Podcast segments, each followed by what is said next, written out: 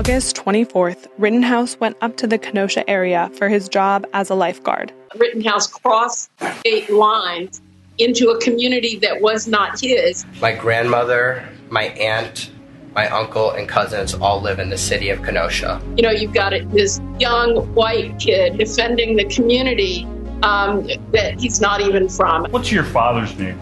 Michael Rittenhouse. He lived in Kenosha. Good evening from New York. I'm Chris Hayes. Kyle Rittenhouse was just 17 years old when he drove across state lines to Kenosha, Wisconsin. The teenager drove from his home in Illinois, approximately 1 mile to Wisconsin, across state lines, driving across state borders. He's driving across state lines. Across the state line, across state lines, across state lines, across state lines. If you look at the Rittenhouse case, he crossed state lines. Drives up to events. Across state lines. Came across state lines. Kyle Rittenhouse, who traveled across state lines. From out of state, out of his own state. Came across state borders. Whenever you have a situation where a 17-year-old is crossing state lines.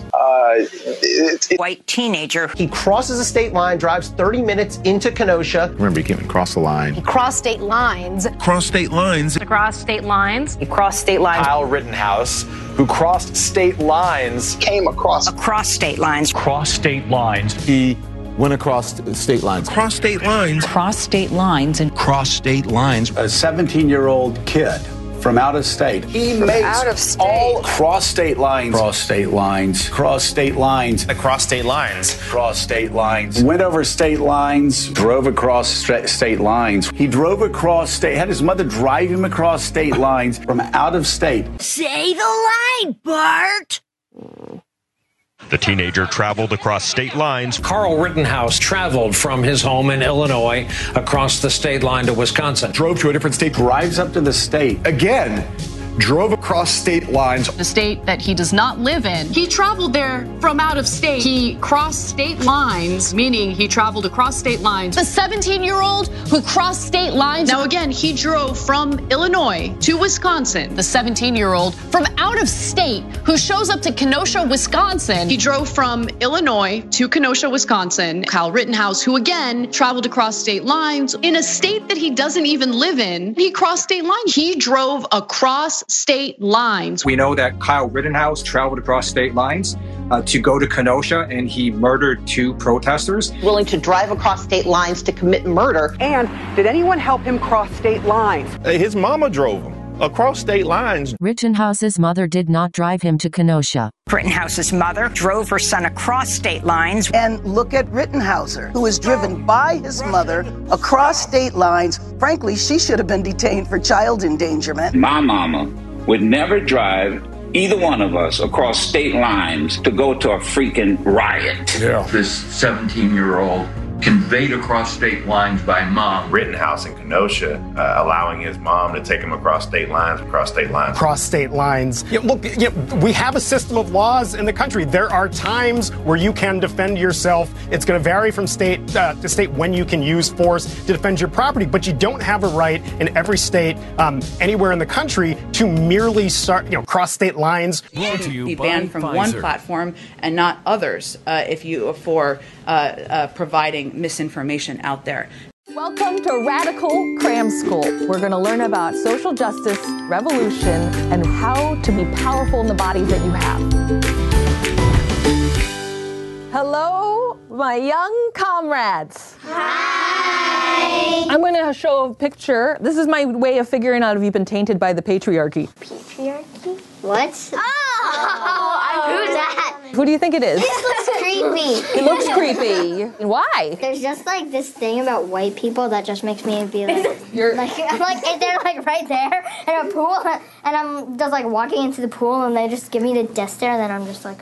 So if this guy was in the pool, you would moonwalk out. Yeah. Does he look like a good guy or a bad guy? Bad guy. Who do we think this is? Make a guess. Oh, Dumbledore. Dumbledore.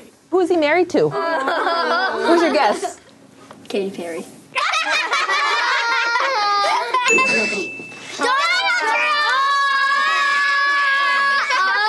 It's Donald Duck. What do we know about him? He's bad. Unfortunately, the president. I want to fire him. I want to build a wall. How do we feel about this wall? It is blocking opportunity for people that don't live in America to come here for a better opportunity. And we all came at some point from some other place. My dad came here and my mom came here too.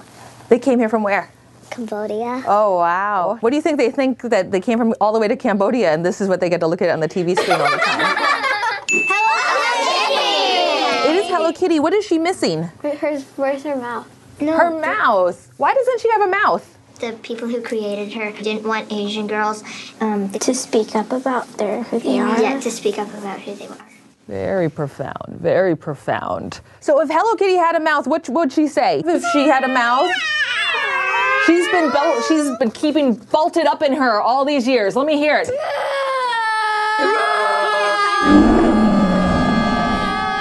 Alyssa, what are you gonna say?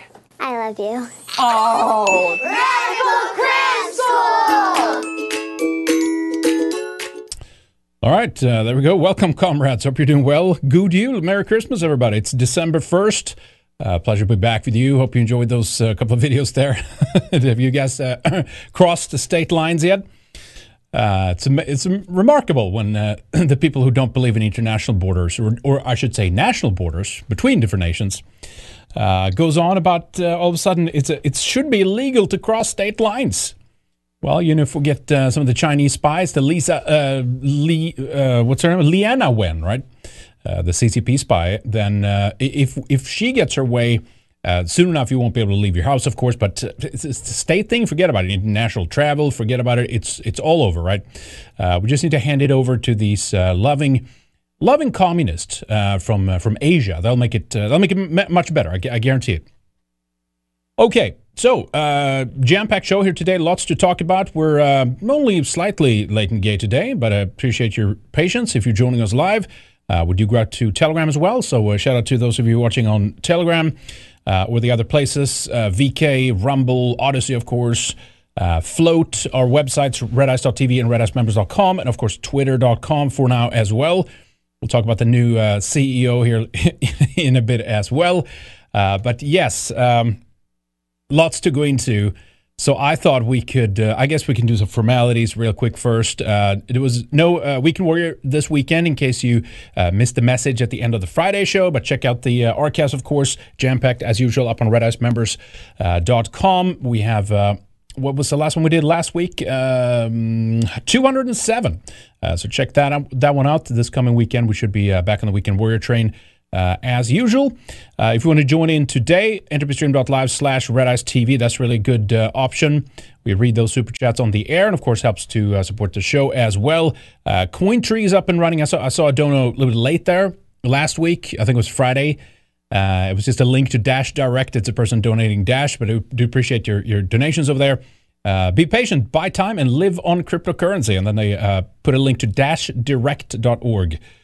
Check that out. All right, cool. Thank you. Appreciate that. Odyssey is open as well. USD and some crypto over there. So I think that's it in terms of the formalities. I guess we should. Well, we see a super chat from Den Mother over on Entropy Stream. So let's take that one real quick here. Epic music, intro for the win. Light those candles and hail the gods. We the North. That's right. Thank you. Indeed, hail the gods. And yes, we have a little bit of a. Kind of a Christmas theme here today, I guess, and we'll do that, I guess, throughout December. We're unfortunately we're not in our big studio space yet. We hope we'll get there soon. So we got to do some green screen magic and stuff. Wish we were in the big space. We had our desks and we could set up the tree and stuff. It's always a special time. I do enjoy Yule, as we say in Sweden, or Christmas, as you guys in the Anglosphere do enjoy that very much. But okay, so. Let's do this then. I guess we should begin with the Santa Inc. Did you guys see anything from this yet? Santa Inc. It's a, I guess it's HBO. They have a subscription service that they're promoting. Is my NDI going to be late and gay here too? Is that what's going on? We'll see. We will play it. If it's any problems, we'll find another way of playing this here. But yeah, Santa Inc. Official red band trailer. I'm not sure what red band is. Maybe someone in chat knows. I guess is it some HBO thing or something, right? But yeah, so out with the old, in with the elf. It's time for the Northern Poles Boys Club to get a little bit more inclusive. you know that'll be good. This is starring Sarah Silverman, Seth Rogen. Santa Inc. premieres December 2nd on HBO Max. So that's tomorrow for you. Comments are turned off. Pretty good ratio on this too. So why don't we just play this? Hopefully you enjoy it. When you're a kid, there's only one day a year more special than any other day, and that day is Christmas. And we are the magic behind that day. So let's get these fucking kids some fucking presents! Bravo! May I present the hardest working man in snow biz? Good golly, he's jolly, our own Santa Claus! Hey, Merry Christmas. Whoa. You're on my naughty list. Good news, sir. More American kids believe in you than they do in vaccines or the Holocaust. That's great. I mean, disheartening for America, but great for us. Yeah, sure. I'm here from the North Pole Times. Have you decided who will succeed you as Santa Claus? Subtext, Santa's old and knocking on death's door. Fuck you. Good question. I'll give it some serious thought. Ha, ha, ho, ho, ho, bye.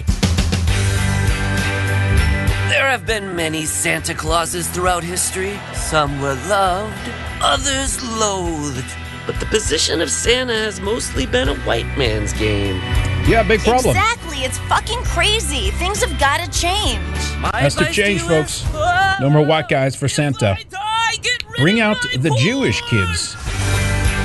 I want to be the next Santa.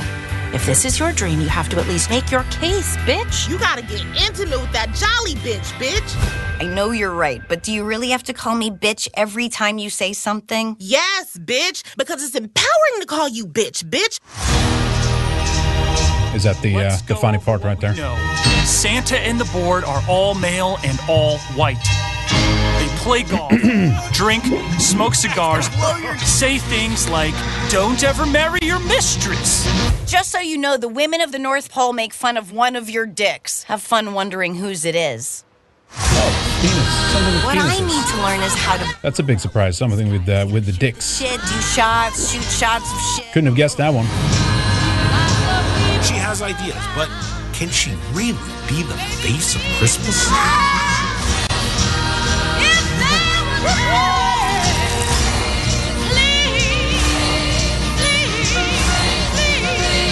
I'll be named successor or die trying. Merry Christmas, and to all a kick-ass night. All right, there you go. Choose your plan starting at $9.99. You guys interested? Someone said red band means like R-rated. I didn't know that. These dumb terms.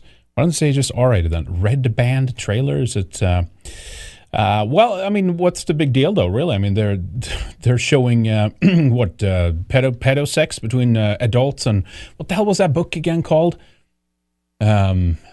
Should think of the title for that one. But remember, we covered it at the time. It was a book where it was like lawn, wasn't it like Lawn Boy or Lawnmower Boy or something like that? I think it was, right. And it was like an adult giving blowjobs to kids, and vice versa, by the way, which they I heard they reintroduced in the Virginia Fairfax County, because after much consideration, this was a highly regarded book and an award-winning book, in fact. So they ended up bringing it back. That's how much, what's his name again? I forgot his name. Oh, Jesus Christ. What was the governor's name? The guy who won in California. Holy crap. All I remember from was that he was like a World Economic Forum partner when he worked for Carlisle. What was his name again? Anyway, that's how much he's changed things already down there. But anyway, all right. So good stuff, of course, as usual, from the creators of Sausage Party. So that means, of course, you know, Seth Rogen, what was the two other ones again? It was Cohen, and then it was Ethan. What is the other guy? The guy who was fat. Let me just search that real quick. The guy who was fat, and then he. I definitely have a brain fog today. Let me check Sausage Party real quick here. Here we go. produced by Seth Rogen. I guess it's the people in it, right? Let me see here. Written by, that's the takeaway here. Written by Evan Goldberg, Seth Rogen, and Jonah Hill. That's right. Or story by, then it was written by them. But there it goes. So same producers there. I'm not sure if you can find any commonality there between the names, but, you know, I'll leave that up to figure that out. It's a very complicated thing there. Here Seth Rogen says, I finally get to live every Jewish boy's dream of being fucking Santa Claus. Santa Inc. is coming soon. This is the it's the same gay trailer basically. So there you go. That's big big surprise. What they now tell us what you really feel, Seth. Now I tried to find this on his Twitter timeline, so maybe he posted it but then deleted it, or maybe it's fake. But you know, they don't have to say the quiet part out loud. We know what they're up to. But this alleged screenshot here from Seth Rogen says, the response to the Santa Inc. trailer shows exactly why we need diversity. Too many angry white men can't accept that their time is up. I bet you it was real, and then he deleted it or something like that, to that effect. But he said that multiple times, right? So this, you know, this thing about the replacement conspiracy, right? That's still something they like to push. To try to gaslight you into thinking that, well, it's not really happening. But then when you talk about who's behind it, you see, or even bringing it up, in fact, is anti-Semitic for some reason. You know, they're totally not trying to replace you. Don't worry about that whatsoever. Here's a little reminder of some of the other things he's done too. Back from 2016, I think maybe it was. Yeah, it was released in mid-December, I think. 2016, the night before. Do you guys remember this? Seth Rogen, check this out. Baruch atah. That's my prayer. I think that's a Jewish thing. I can't do that here. It's the same God. Mm-mm. I did it. What's everyone doing? Sit. Sit down. Mm. This is so cool. Shh, whisper. Are we supposed to participate? No. Hallelujah! No, not that kind of church. No. You're my rock, right? Can you be my rock? You're acting like a weird pebble. Subtle sweater. Okay, I'll make them good. Be your rock.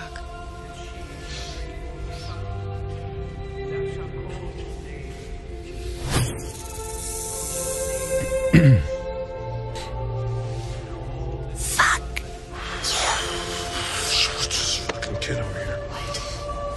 What's this kid doing?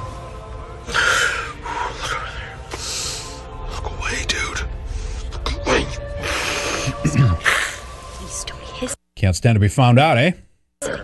He's fucking with me. I don't think he's talking to you at all. Shh. Who's that guy? What guy? The guy on the cross. Jesus. Oh, Jesus. Stop it. Oh, Jesus Christ. Wait. Is that what they think we did to him? Yeah. Can you tell him Jewish? Yes. How? Your fucking sweater. I'm sorry. Isaac, stop talking. Isaac. Isaac, what are you doing? Don't throw up. Don't you dare throw up in here. Swallow it like a girl would. Swallow it. Did you do it? Let me see your mouth. Don't throw up. Barfak! Where's the barfak? No barfak. There's no stopping.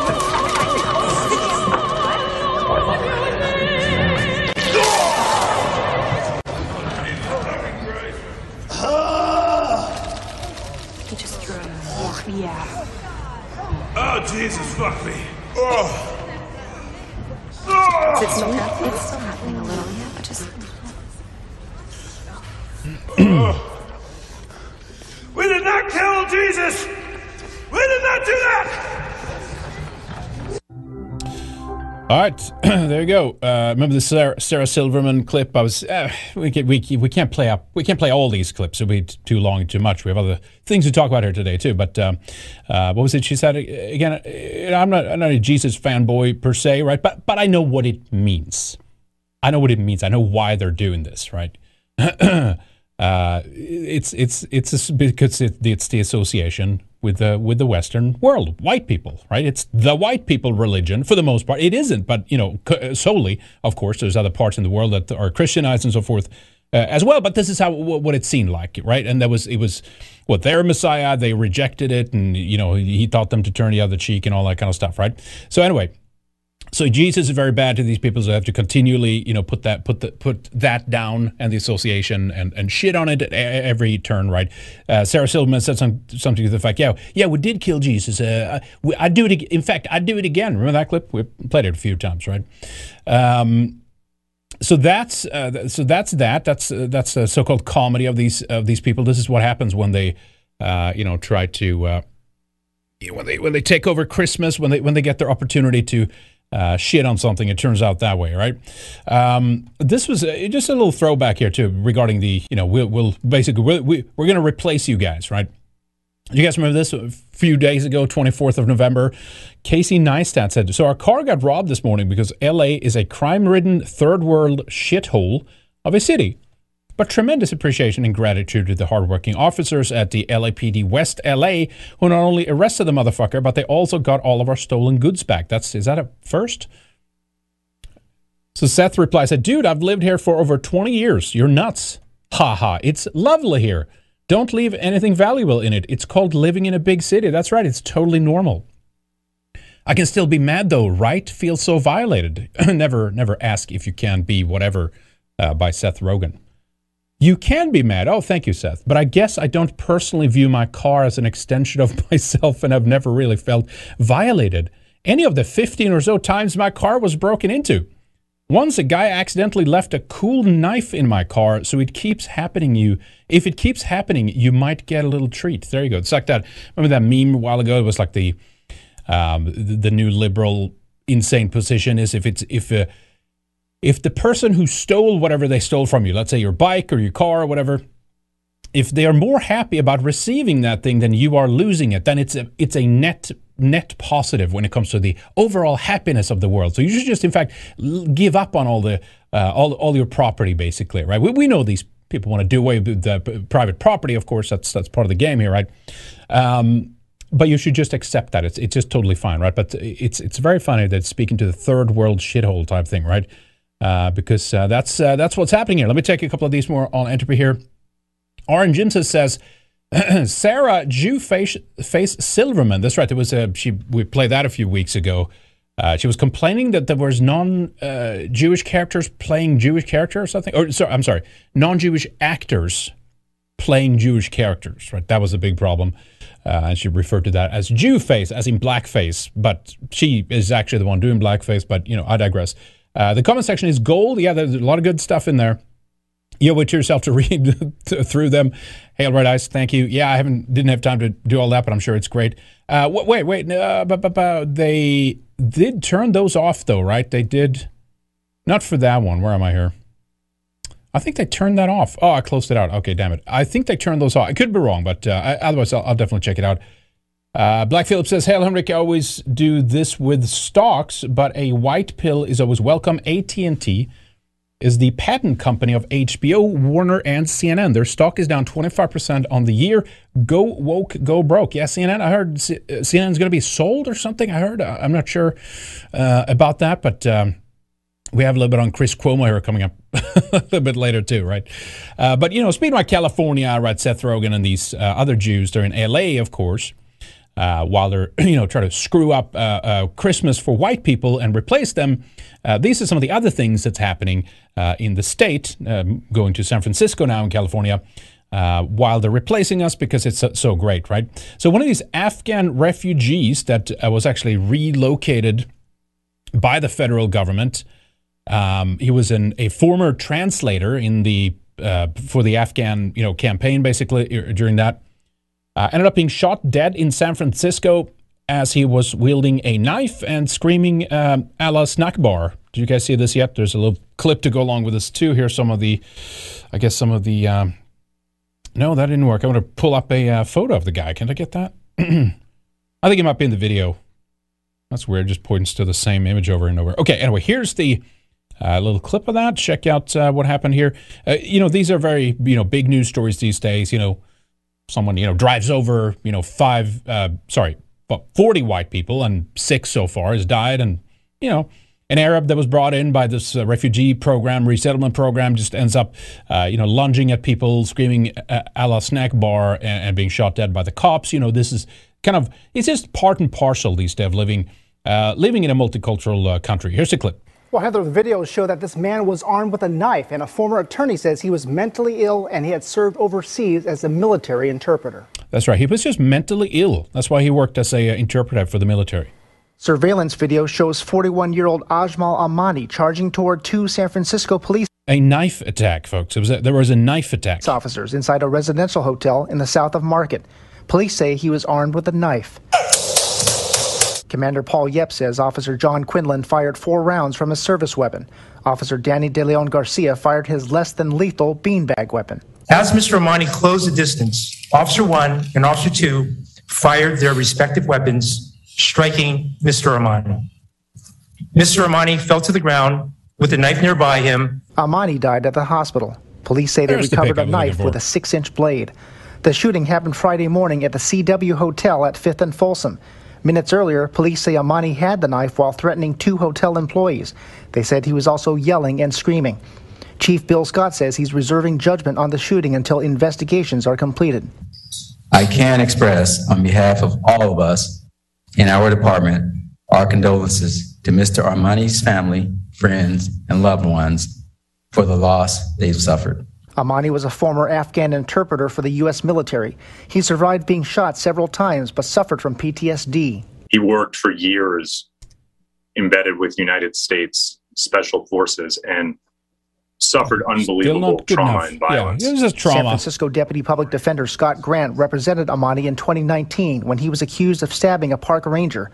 That case was dismissed through a mental health diversion program. And yet it was out. Tragic death. Incredible. Failure of our systems of government here to support somebody who risked his life to support this country.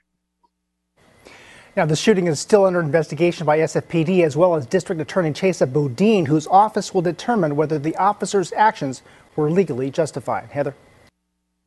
All right, there you go. Good stuff. Here's a pic of the guy right there. Yeah, incredible. I mean, absolutely incredible. It was mental health issues.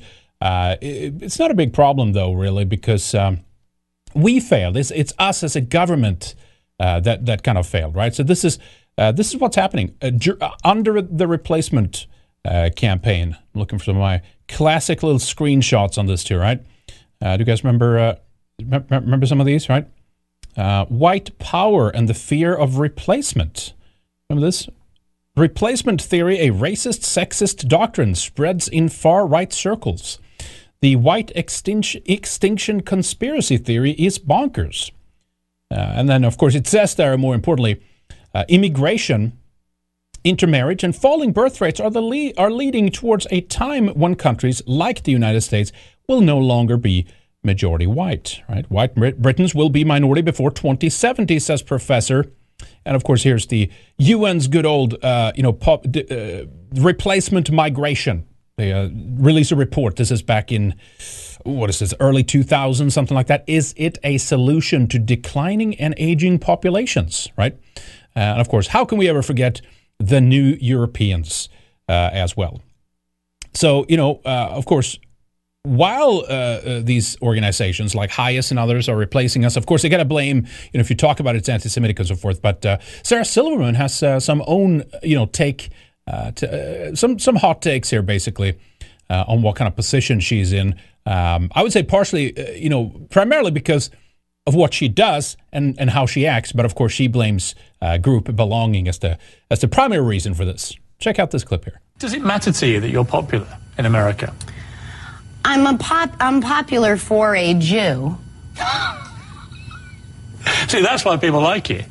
Your ability to be just very sweet one moment and then just utterly shocking the next. Well, but it's 100% true. I mean, if there's one thing we should realize, it's, in general, the world hates Jews, Welcome back to the world's most popular game show. Why does everyone hate the Jews? Okay, folks. You know how this goes. Let's put 2 minutes on the clock, top 15 answers on the board. Why does everyone hate the Jews? Well, but it's 100% true. I mean, if there's one thing we should realize, it's in general, the world hates Jews, you know? But, you know, it's nice to be an underdog, all right, I guess. Sarah. Is that true, though? Is it not?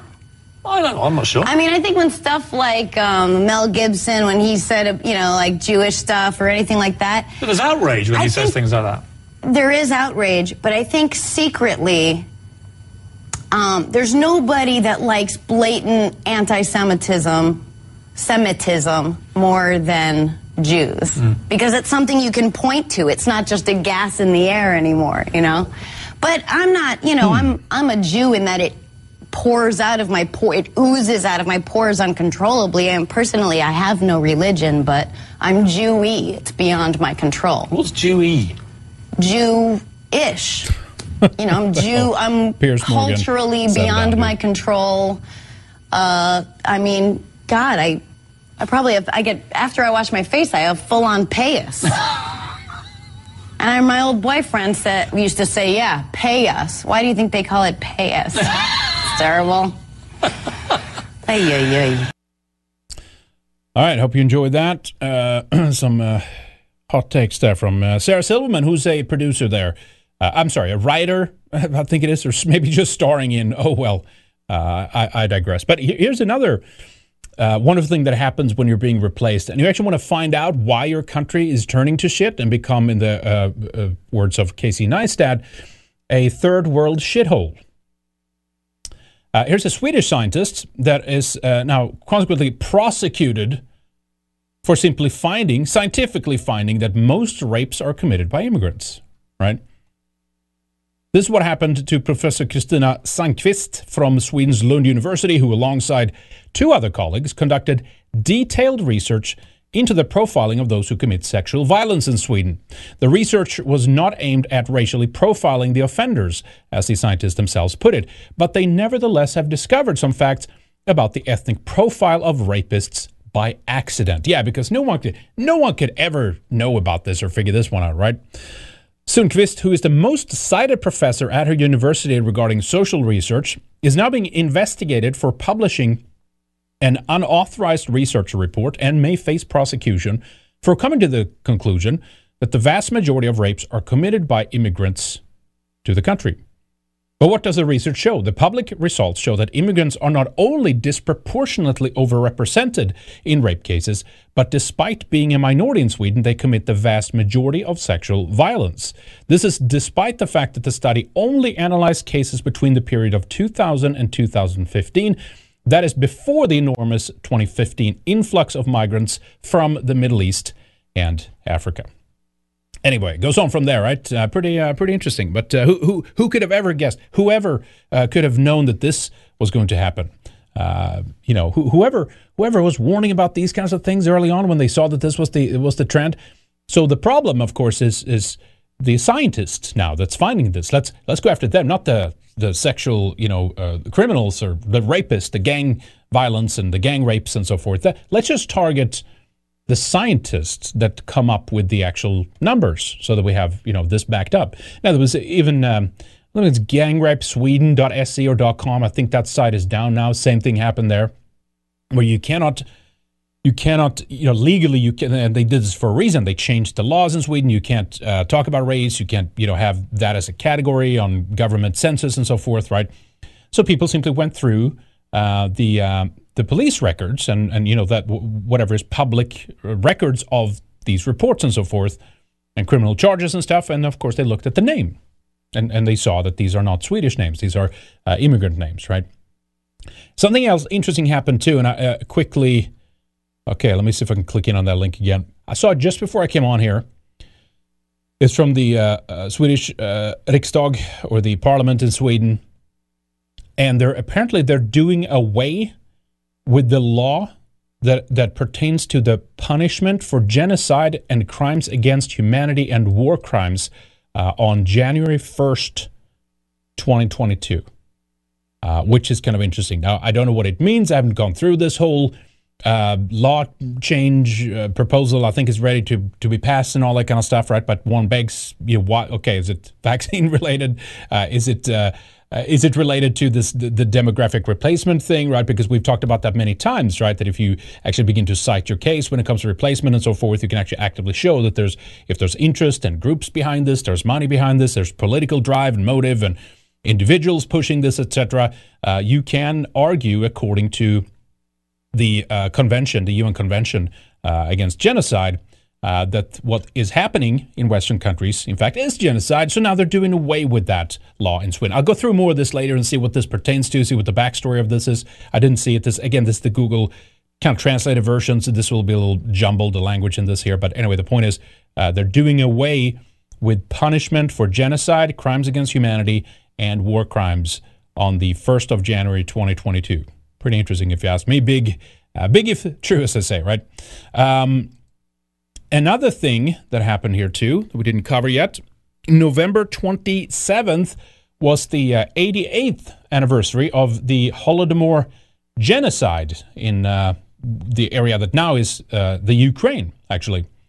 On Saturday, November 27, 2021, Ukrainians around the world will join Ukraine and the international community in honoring the victims of the Holodomor of 1932 to 33, the genocide of the Ukrainian people. That, while being a terrible page in history, did not break the Ukrainian nation in its quest for dignity and freedom. Of course, we've covered the Holodomor many, many times, but never forget, as they say, never, ever forget. Virginia Drifters say, happy Wednesday, Henrik and Red Eyes Gang. Hope all is well and everyone's getting prepared for the dark winter. It is indeed going to be a dark winter. Thank you, Virginia Drifter. I appreciate that. Very kind of you. All right, so let me see here. Well, this is actually related to this, too. This is interesting, right? We're talking about Bolsheviks. We're talking about specific ethnic groups and things like this. Wikipedia may delete the entry on mass killings under communism due to claims of bias. You cannot make this shit up. It's incredible. Debate over the ideology of communism is described by one historian as appalling and paving the way for more tyranny in the future. A Wikipedia entry detailing mass killings under communist regimes faces being purged from the platform over fears about bias. The page outlining the deaths of millions in one-party states, including the Soviet Union and China, has been flagged for deletion, with some users responsible for maintaining the site taking issue with blaming mass murder on communist ideology.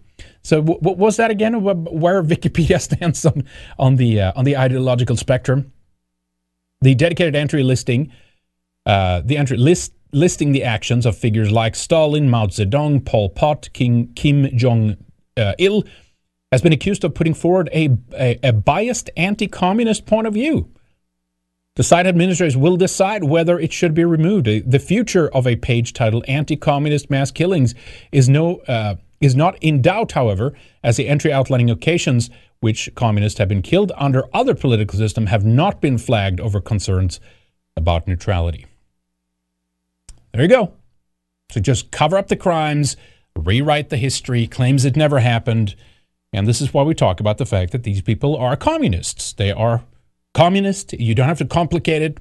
Just call them communists. Okay, that's what they are. That's what they represent.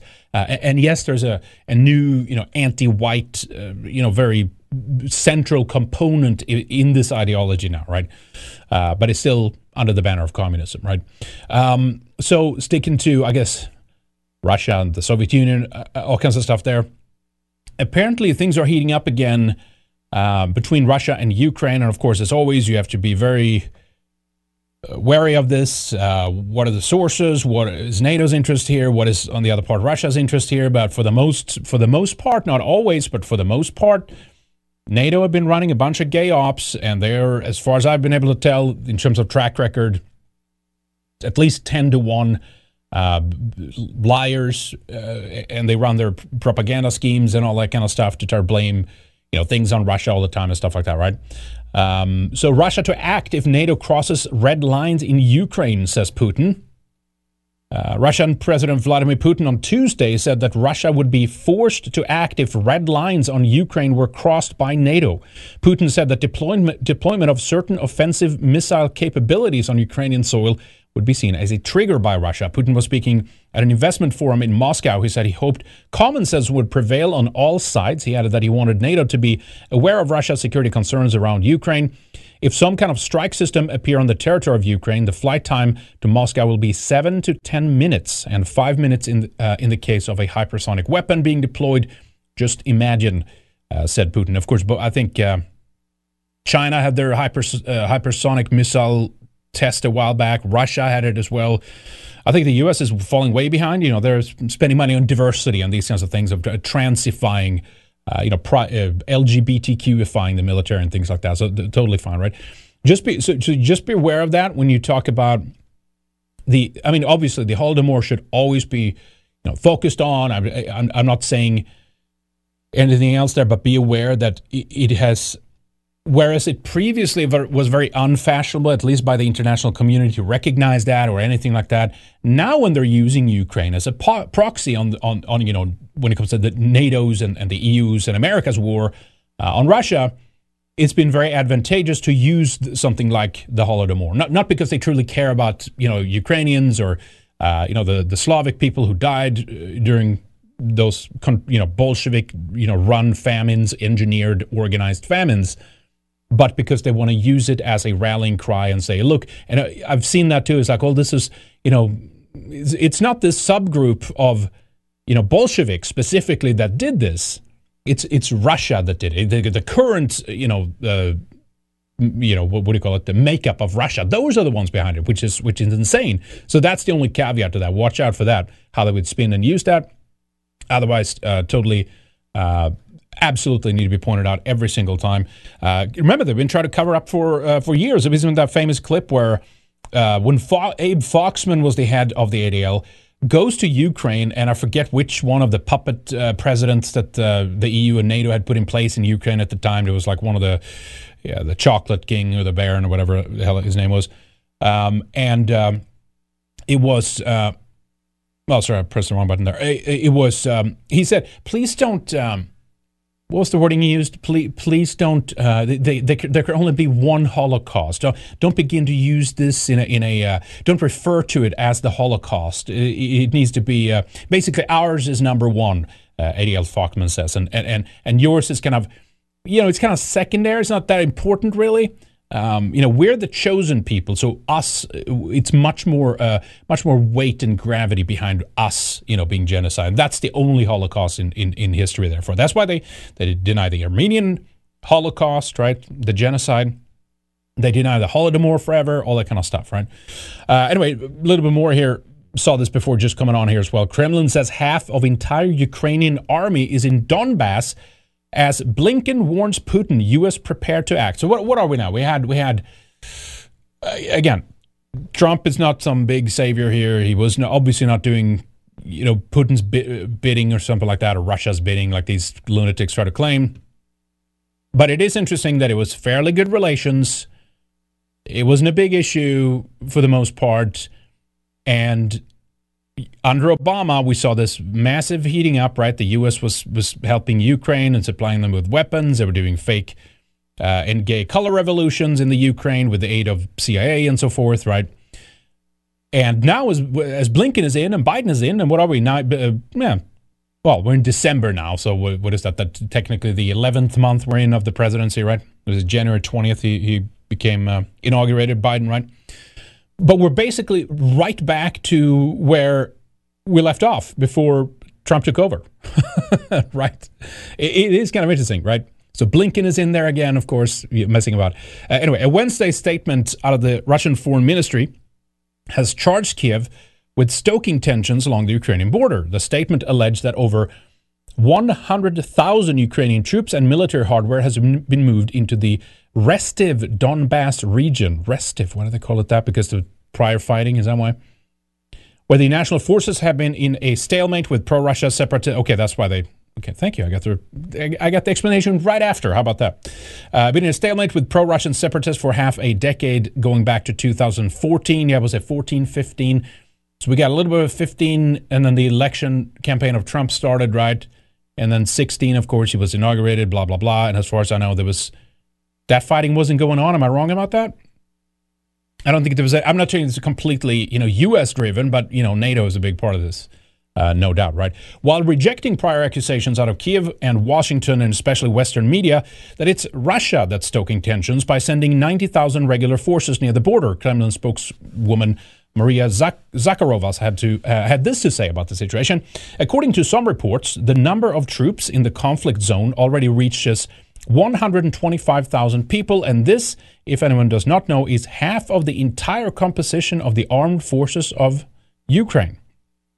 Further, she accused Ukrainian President Volodymyr Zelensky, and I believe he's part of the tribe too, of breaking the peace, particularly the Donbass. And he just, the way he talks and stuff, I forget what it was I was watching recently. He just seems like a scummy, like mob boss type, just very like the way he speaks and stuff. Remember we played that clip a while back, the CNN clip where he was running with the CNN reporter, and like nothing was happening in the, but try to pretend that they were hiding from bullets and shit. It's like unbelievable, right? Complete just bullshit, propaganda, made up garbage. Anyway, particularly the Donbass ceasefire terms of the Minsk agreement, after he submitted a bill to Ukrainian parliament which would allow foreign troops into the country to participate in joint military drills next year. Oh, interesting. The rival sides are now in a full-blown media and information war, trading tit-for-tat accusations of military buildup in a dangerous situation that could be barreling towards renewal of actual armed conflict.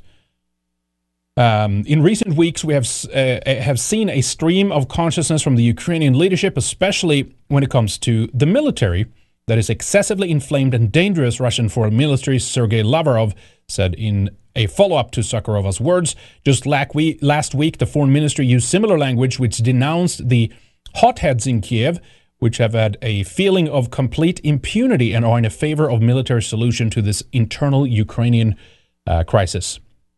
But Secretary of State Anthony Blinken also weighed in on Wednesday, escalating the rhetoric further. Of course he did.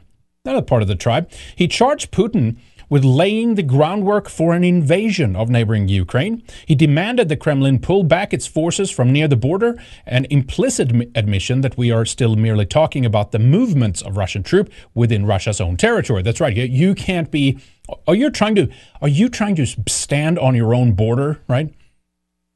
Imagine saying that to Poland, right, when they're pushing back against all the bullshit from Belarus, right, with the migrants and such.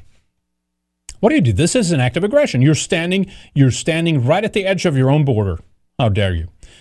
This despite the Pentagon this week appearing to downplay the so-called invasion threat. Meanwhile, the Washington Post is reporting that top Biden admin officials are wildly speculating over false flag scenarios. And they are already blaming Russia. There you go. Look at that. So now false flags all of a sudden totally exists. And we should be very, very worried about that, in fact. Isn't it incredible, right? We don't know whether President Putin has made the decision to invade. We do know that he's putting in place the capacity to do so in short order should he so decide, Blinken told reporters in Latvia after meeting with NATO foreign ministers where the crisis was discussed. Should Russia follow the path of confrontation when it comes to Ukraine, we've made clear that we will respond resolutely, including with a range of high-impact economic measures that we have refrained from pursuing in the past, Blinken said, while stopping short of any direct threat of American military intervention. He said that Western allies have expressed tremendous solidarity to take action in the event of a Russian offensive in Ukraine. So why don't we let these guys, the Blinkens, the Volodymyr Zelensky's kind of push two other ethnically European nations into war with each other. It sounds the best. Isn't that the best course of action right now? I think that would be best for all. We just hope everybody wears a mask and are properly vaccinated if they do cross those borders, ladies and gentlemen. All right, one more thing on Russia here. This is kind of funny, actually. Speaking of the quality of like what America is doing and offering up and stuff versus, Russia. Russia threatens criminal charges against married NASA astronaut 45 over baseless claims. Baseless? What? This is not baseless at all. As far as I know, this turned out to be the actual story. Anyway, this is the Daily Mail, so take it with a grain of salt. Over the baseless claims that she drilled a hole in the Russian spacecraft while it was docked with the ISS, the International Space Station. Why? Because she had broken up with her crew member and wanted to go home. This is, so you're telling me this is more information war back and forth between U.S. and Russia just because they don't have anything better to do? Is that why it's baseless? I mean, there was a whole airship. As far as I know, she's the one who did it. Russia's space agency finished its investigation into what caused a hole in the Soyuz MS-09 spacecraft that was docked with the ISS in 2018. The agency has long cited NASA astronaut Serena Anion-Chancellor as the culprit, who deliberately drilled the small hole that caused an air pressure drop. Oh, fantastic. Russia has handed its investigation to law enforcement, which now allows them to press criminal charges against the astronaut. There's the photo of the hole right there. Yes, it's a small one, but that's all it takes on a spacecraft, as far as I know. Unless space is fake and gay, that's what happens. Here's a picture here of Anion Chancellor. Right, the agency recently completed its investigation into what was deemed a sabotage, citing this crew member of the ISS at the time of the incident as the culprit. Chancellor was married to Jeff Chancellor, pictured this guy here, when she was in space. And the two are still married to this day, so it's unclear who the boyfriend was, as stated by Russian insider. Was that what the source was? What does it say? No, Russian insiders. Okay, not Russian insider. Okay, gotcha. Is there a video of this too? Let's check this out here. I guess I leaked the hole. Vestibule, leaking the connecting the Rosviet module to the Soyuz spacecraft, and we see motion and the Soyuz hatch now swinging open at 10:17 a.m. Central Time, 11:17 a.m. Eastern Time. If this is true, this is women, gentlemen. Sorry, ladies, but come on. If this is true, yikes. Maybe not send emotional women up there.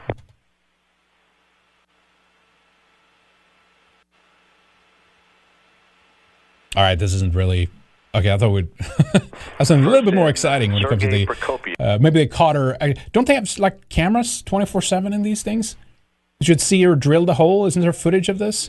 Maybe they don't. Maybe not 24/7, but a lot of it, I think, is captured. Even their movements and exactly what they're doing and stuff, right? I mean, they have time off. I get that, of course. They're just working 24/7. All right, anyway. A little mini story there for you, but interesting. Big if true, as I say. Brad Graham by Freedom Shekels. Thank you, Brad, so much. Appreciate you every time. Thank you, sir. Sincerely appreciate it. Thank you, Brad, for the generous donation. Hope you do well, sir. Always good to see you here. Let me see here. What do we have? Wikipedia. We talked about that one. So I guess we should talk about Chris Cuomo. Oh, we have RoboThink here, too. Let me do this one real quick. RoboThink says... drove to Texas and back from Las Vegas. Not one place I stopped at in Arizona, New Mexico, or Texas enforced mask mandates, even though they had mask signs. It was amazing. Vegas is so cucked. Okay, well, at least they didn't enforce the mask mandates, which is good, right? I thought Texas, didn't they? Even Arizona, you're saying they have that now? That's back. I didn't even know that. I've got to look into that. I mean, many just kind of, they have it symbolically and they leave it anyway. But yeah, Vegas, what a nightmare. Jeez, glad you're out of there. What a nightmare. Holy crap. Thank you, RoboThink. Thank you, Brad, again, too. All right, so Chris Cuomo, let's talk about this real quick here. Chris Cuomo addresses CNN's suspension. So, of course, he was permanently suspended because, of course, he came out that he was aiding his brother, Andrew Cuomo. Not when it comes to killing old people by putting coronavirus patients in hospice, elderly care homes, and things like this, right? Not because of that. No, that's fine. You can kill these old people. That's totally okay. But it was over the so-called sexual harassment case, and in the investigation, it doesn't mean it's good. Of course, it means he used his journalistic insider tricks and all this stuff to like gain information. Listen to. I guess this is Fox right here covering some of this. 20 past the hour now. Got some new developments from CNN this morning as one of its lead anchors is taken off the air. The network says it's suspending Chris Cuomo indefinitely. It's a good day, folks. Post sums it up. See you, Chris. Fredo. is out. Howie Kurtz live with more on this. Howie, good morning to you. What do we know? Bill, good morning. For months, CNN took no action over disclosures that primetime host Chris Cuomo was aiding his brother's defense as the then New York governor fought for his job. Not even a slap on the wrist. Nothing happened after Cuomo apologized. Of course not. I never made calls to the press about my brother's situation.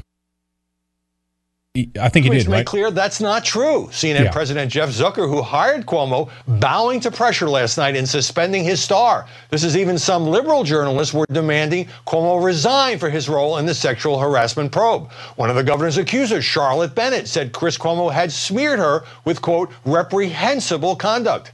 CNN's statement made clear the brass did not know that Cuomo was using his media sources to find out about pending stories by the New Yorker's Ronan Farrow and Politico, and feeding that intel to the governor's top aides. And in two cases, he appeared to be digging up information on Andrew Cuomo's accusers, such as saying he had a lead on the wedding girl, a woman who said the governor harassed her at a wedding. Cuomo, who told investigators he wasn't doing Oppo research, also tried to edit some of his brother's statements. CNN created this mess last year by allowing a dozen friendly interviews between the brothers, then changing the rules to ban that, then not launching its own internal inquiry into Chris Cuomo's role in the scandal, angering many staffers in the process. Less than 4 months after Governor Cuomo resigned, Chris Cuomo has now been sidelined, and the network's use of the word indefinitely raises questions about whether he's ever coming back. And Bill, I wouldn't wager a large sum of money on that. Yeah. Okay, thanks, Howie. Howie Kurtz there in Washington, D.C. Got more now with Dana. Pause, here we go. I mean, he'll be fine. How many millions did he make a year? 3 million, 6 million, probably, something like that, right? He'll be fine, of course. He'll get some other gig, or he'll do what some of these other defunct anchors do. They just start their own little web show and they get a, you know, they get a good deal on like YouTube or something like that. Some of the conservatives, they go to like a Rumble, you know, but they're fine for the most part. But yeah, big, sad, terrible. Of course, again, the big story here should be, barring that this is somehow, I don't know, is there some Ghislaine Maxwell thing here? You know, there's a lot of these things that have happened here. Lots of COs that have resigned and stuff. We'll talk about some of those rumors later. What's actually related to that, we don't know. It should be related. I mean, the main issue here is the nursing home deaths, right? That these, you know, Andrew Cuomo, he killed people, right? He killed people and he got away with it. And then the sexual abuse thing came afterwards, and he's getting off easy, even if something is going to happen here, right? But it's still disgusting, of course, by Chris Cuomo to using his journalistic, you know, leads and sources and stuff, and to try to get information on people, and handed it to his brother, of course. So that happened. We also had a new CEO here coming into Twitter.com. Parag Narwal. I'm sorry, Agrawal.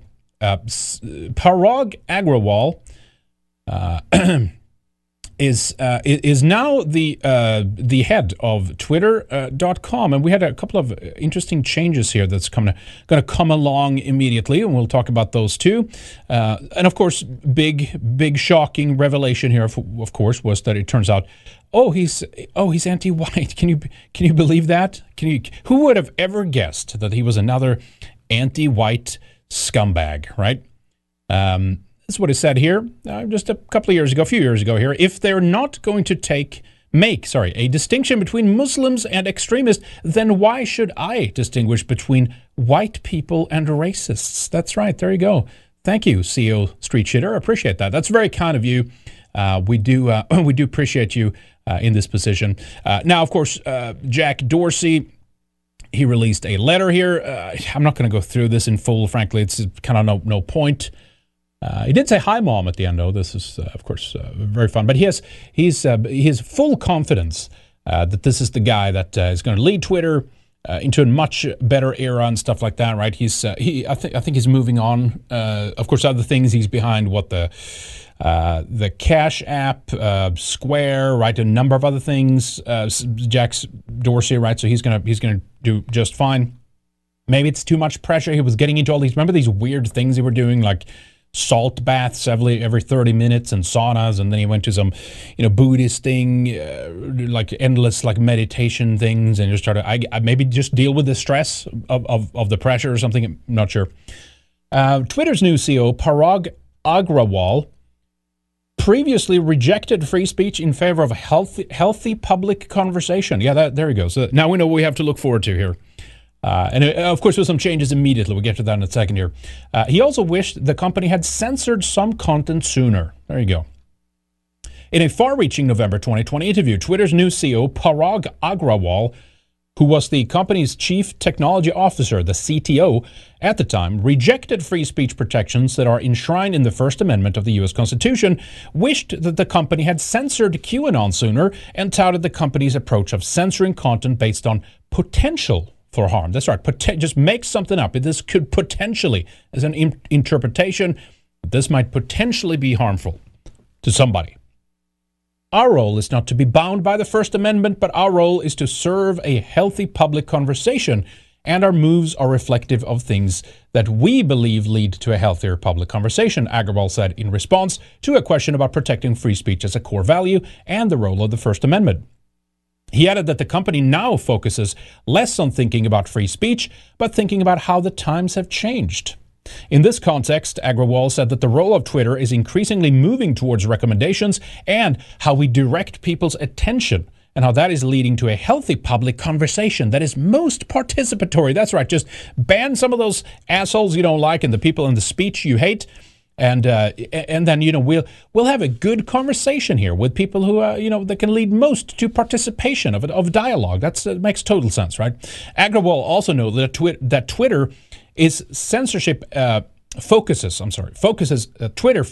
its censorship efforts on avoiding, quote, specific harm that misleading information can cause, and claimed that when it comes to COVID-19, a few people being misinformed can lead to implications on everyone. That's right. So they're now going to be the arbiter of truth and policing reality and so forth, like Facebook decided to do, despite the fact that they said that we're not going to for a while. And people are like, oh, look, will you look at that? Zuckerberg said he's not going to try to be the arbiter of truth and stuff. And that changed quick, didn't it? And Twitter, for the most part, Twitter, of course, is horrible when it comes to censorship. But in many regards, they are one of the bigger social media platforms that have held out the longest when it comes to people that were banned from other platforms and so forth. But, as we played in the beginning here in the intro, and I guess we can replay that again, as Clown Saki said here, that if you're banned from one platform and spread misinformation, you should be banned from other platforms as well. You guys remember this? You shouldn't be banned from one platform and not others for providing misinformation out there. That's right. There you go. Additionally, Agrawal addressed Twitter's censorship of QAnon in July 2020 by wishing QAnon content had been purged from the platform earlier and touting Twitter's actions that had led to a very rapid decrease in the amount of reach QAnon and related content got on the platform by over 50%. Not only did Agrawal support censorship during the interview, but he also welcomed Twitter's approach of relying on credible sources when the company deems there to be potential for harm associated with content. Is that just what even is that? Can we get a definition of that? That is complete dumb and gay. I think in some cases you rely on credible sources to provide that context, Agrawal said when asked how Twitter determines whether something is harmful without trying to figure out whether it's true. So you don't always have to determine if something is true or false, but if there's potential for harm, that's right. So only if someone considered it to be potentially dangerous, or, well, this could what they say all the time, could lead to real world harm, right? Then you can ban it, but not if it's black supremacists who are literally talking about killing white people and doing white genocide and so forth. I don't have any of the videos now, but I saw it two days ago. It happened like right after this too. It was kind of interesting. What was it? Hashtag the Mayo Monkeys or something like that. Was it Mayo Monkeys that was trending? And it was like, how they have that audio thing. You can go live on Twitter just with the audio and people can join in the conversation and whatnot. It was like a bunch of black people that were just like, let's kill whites and these Mayo Monkeys and shit like that. And of course, that wasn't taken down. That wasn't censored. That's not real life harm. All the usual double standards. We know what they're doing. We know what they want. And we know that they hate us and they want us dead, right? Okay. We choose not to flag something as true or false, but we choose to add a link to credible sources or to additional conversations around that topic to provide people context around the piece of content so they can be better informed, even as this data for understanding and knowledge is evolving. Okay, that's I will highly doubt that that's the approach that they will do. Simply, if they don't want something on their platform, they will just add a link as opposed to actually deleting it, you know. What was it about the boosting as well? I remember there was another quote, maybe that was not in this article. He was talking about, I'm paraphrasing now, but it was like, basically there's a lot of content out there, there's a lot of tweets, and the best way for us is to act as an amplifier of the kind of messages that we want to get out there. It's nothing to do with free speech and all that stuff. Remember the Jack Dorsey, right? We're the free speech arm of the free speech party. Remember that line? And then he claimed, what, a couple of years after that, it was like, oh, that was just a joke. It was never about letting people speak. It's just about censoring and controlling the discourse, right? So here's the other follow-up here. The other story happened yesterday here. Twitter bans sharing photos or videos of people without their permission. So this is funny, though, because when we had, I think on like two occasions, we've had our addresses, one case after the hack in 2017, all kinds of personal things, personal documents, including ID, including, what else was there? Obviously address and stuff. There was a bunch of other things that stayed up, I think, for one of them, after 2017, that was taken down with like within a day or something like that, 24 hours maybe. When it comes to the latest one that happened, where they put our addresses up there as a Antifa faggot, and no one ever shows up, by the way. So, you know, whatever, go ahead, show up at the door, see what happens. That's a different thing. You can post my address all you want. I don't care about that. Show up at my door. That's a different ballgame, right? But, you know, they never show up. They just never happen. I think it's 3 times or 2 times it's happened, and nothing ever comes of it. But anyway, it took them, I think, 3 days, at the minimum 3 days before they even acted. And that's after multiple people reporting it and all that kind of stuff, right? So that's going to be fine. If there's enemies of the political far left or the left, the liberals, the progressives, the anti-whites, and so forth, it will stay up. It's not going to be any problem. I suspect that this is things like libs of TikTok, these type of things, that someone has posted a crazy lunatic video on TikTok, and the libs of TikTok on Twitter takes that and puts that on their Twitter account. And in some regards, even without comments, they just upload it there. You betcha that those people can now approach Twitter and say, I don't give permission that the video uploaded here can be posted there under that account, right? You know that's what's going to happen here. Twitter has upped this. This is literally like exactly when Narwhal took, Pajit took power here of Twitter. It became CEO. Twitter has updated its policy to ban people from posting media, photos and videos, featuring other people without their consent.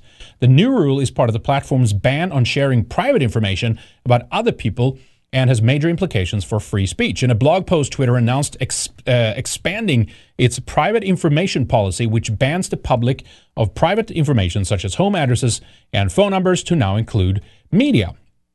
So again, of course, you shouldn't be allowed to add people's home addresses and stuff like that. Just, of course, take that down, kind of thing, right? But you know that this will be abused and misused now. There are growing concerns about the misuse of media and information that is not available elsewhere online as a tool to harass, intimidate, and reveal the identities of individuals, the company wrote in the blog. And I bet you that it's someone uploads someone who has a vaccine testimony or anything like that, right?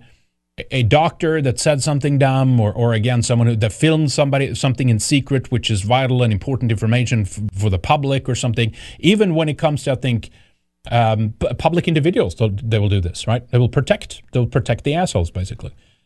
The company, sharing personal media, such as images or videos, can potentially violate a person's privacy and may lead to emotional or physical harm. The company added that the misuse of private media can have a disproportionate effect on women, activists, dissidents, and members of minority communities. Okay, so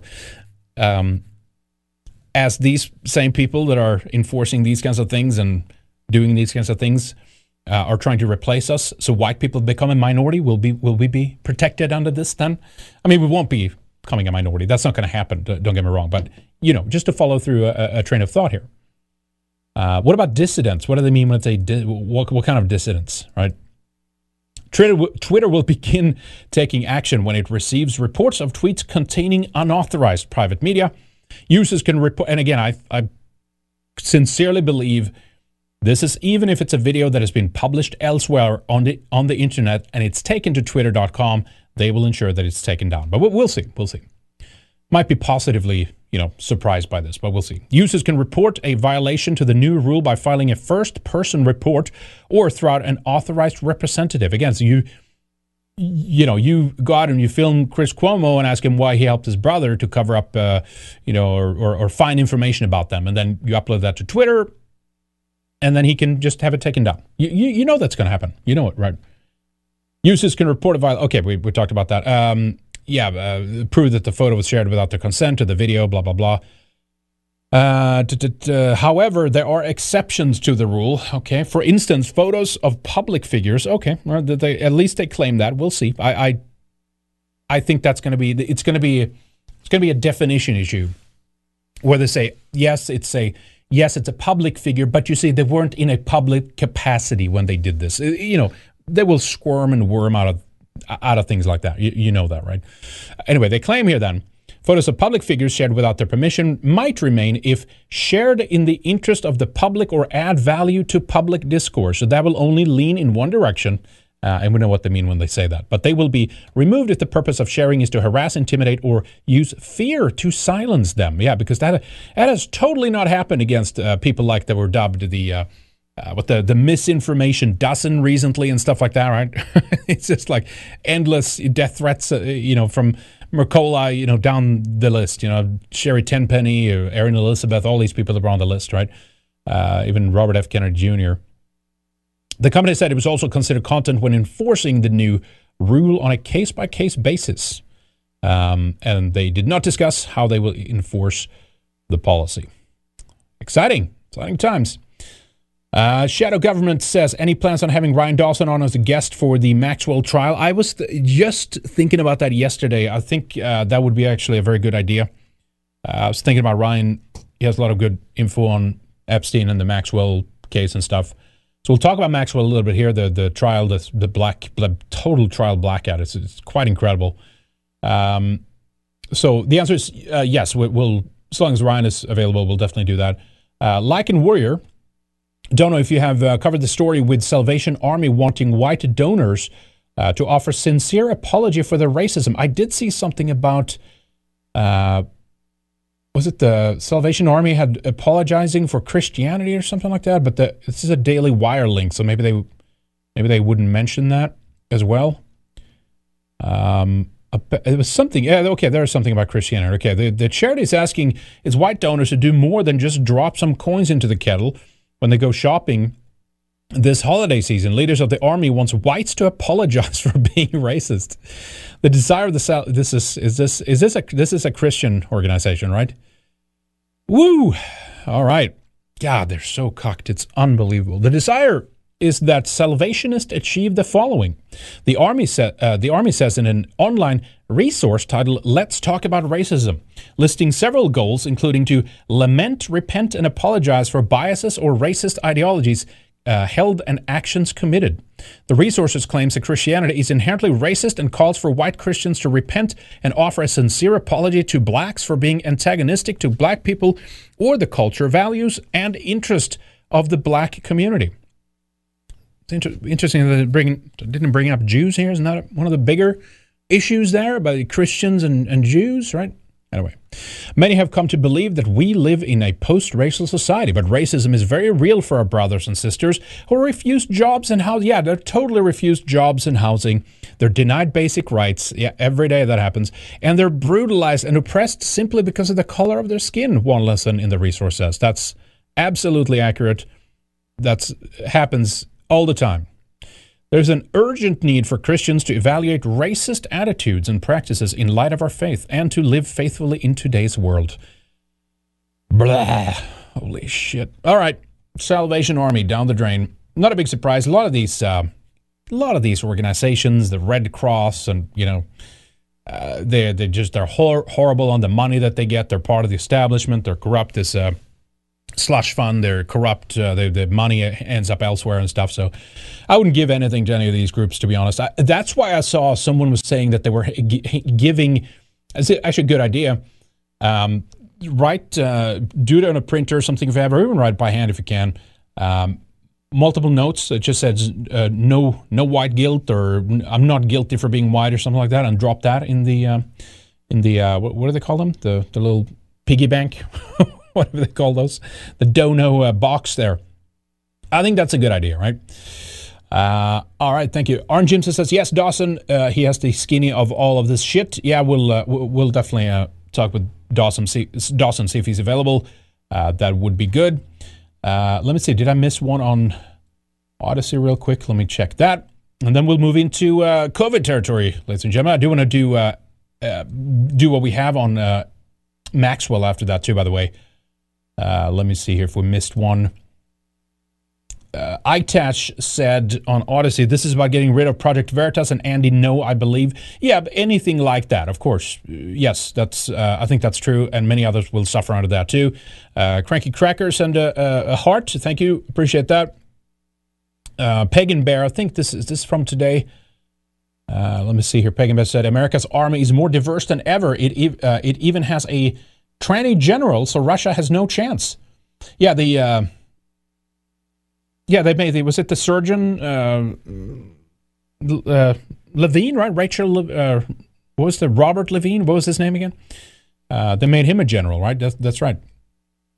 Jack Dark do a little P symbol on YouTube there. Appreciate that. That might have been from Friday, but thank you for that, Jack. I don't think we mentioned it at the time. And Turd Master with a little icon. I think they've started with stickers. Have they started with stickers now on Odyssey? I see a bunch of stickers. Good stuff. Or maybe that's only if you do a library token or something.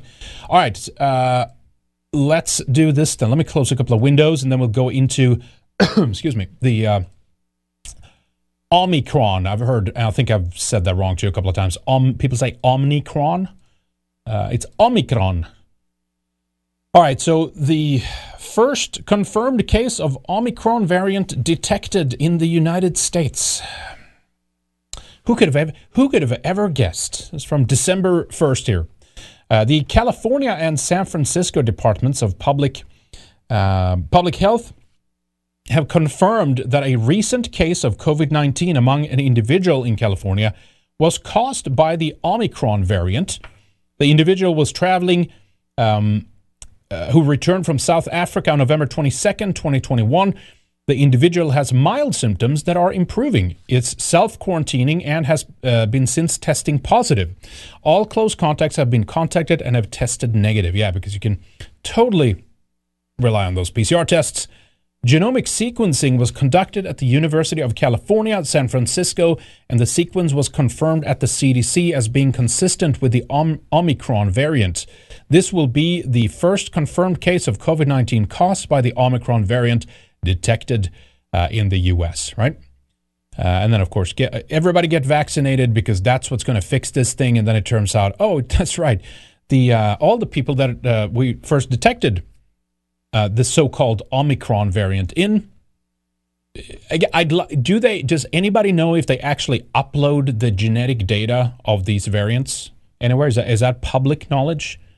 I assume that some of the critics and the people who question this, and even those who question the validity of COVID-19 in and of itself, those who question the second layer to that would be those who question the different variants and how they sequence them and so forth. I would assume that they would have referred to that, or they would have had looked at that in more detail, make genomic comparisons and so forth, if that is the case. But again, I could be wrong.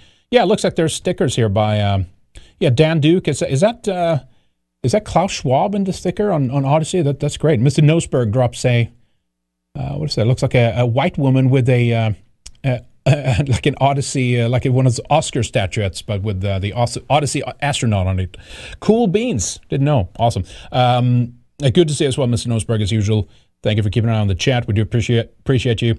Botswana government releases public statement on new mutant strain. The new Omicron variant of COVID-19 was first detected in 4 people who were fully vaccinated, according to a public statement by the Botswana government. The new variant, which some claim is 3 times more contagious, was initially discovered in Botswana before it spread across South Africa. The news was met with global alarm, prompting financial markets to plummet, except, of course, Moderna to up 20% Friday markets. And Pfizer, I think, was up at least 6 or 7, with only a slight loss at the end of the at the close of the markets. And new travel bans has been put in place as well. People are freaking out. Countries are freaking out. Authorities are freaking out. I should say, they're not freaking out. People are freaking out because the authorities are making dumb decisions based on stuff that so far looks very, very mild. Now, it's not a big surprise that they show up in the vaccinated. It's the vaccine that's causing that's the pressure on the virus and so forth. Now, there could even be a connection. The fact that they pop up in some of these African countries could be related to the high HIV or AIDS, rates as well, in terms of the fact that they're immunocompromised, being surrounded by people or close to people that have been vaccinated. They can jump to them, and then they have no way of, there are no immune system to speak of that can actually defend itself against these things. Some people said that that turns into kind of a laboratory in and of itself, and it mutates in them and so forth, right? Again, all of this could just be total bullshit. It's just, I mean, essentially everything you hear, unless you have personally verified these things, can be taken as 100% fact, because there's so much lies, so much just corruption and political motivations and stuff weaved into all of this, right? So that's not a big surprise.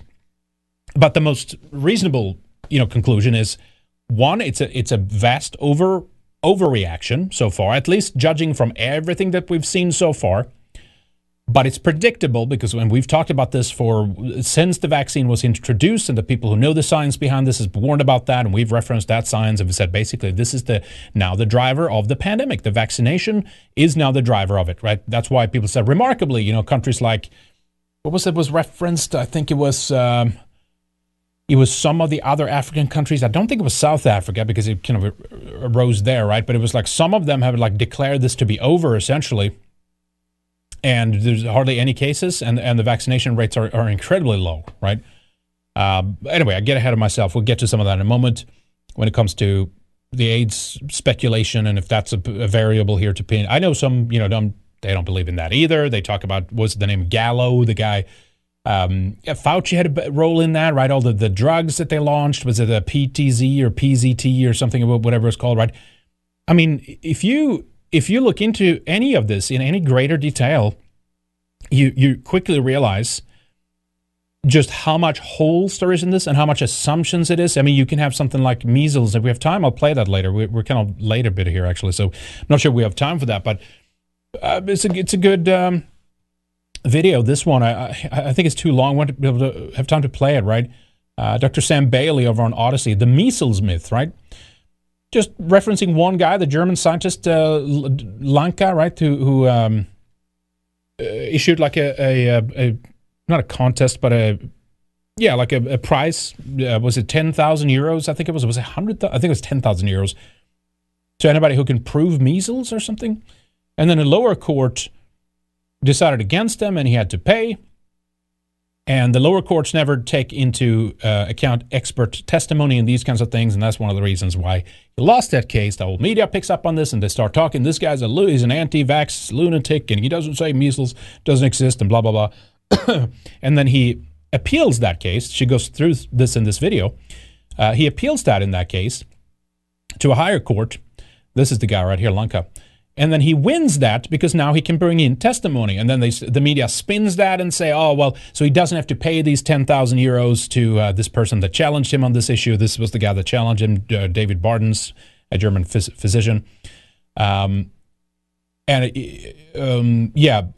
Supreme Court upholds biologists' claim that measles virus does not exist. Do you see that? Headline right there. Biology proves measles isn't a virus. Wins Supreme Court case against doctor. And the media never covered that he won that in a higher court of law, right? The point here is, we're not going to have time to watch this later, but there are a lot of different theories out there. And again, we keep anything on the table until we can figure this out and try to understand it. But this is a good overview video of just one of these claims, right? And again, this is not a detail about measles, but this is one good example, right? And so she even goes into, well, what is it then? Well, there's all these other ailments that are primarily caused by people being deficient in certain things. They have mishandled their health in other various ways, which have led to these deficiencies and so forth. And you have very much like, you know, measles-like outbreaks and skin rashes that appears and stuff like that, right? So I'm just saying anything could be possible here, right? So just always keep that in mind.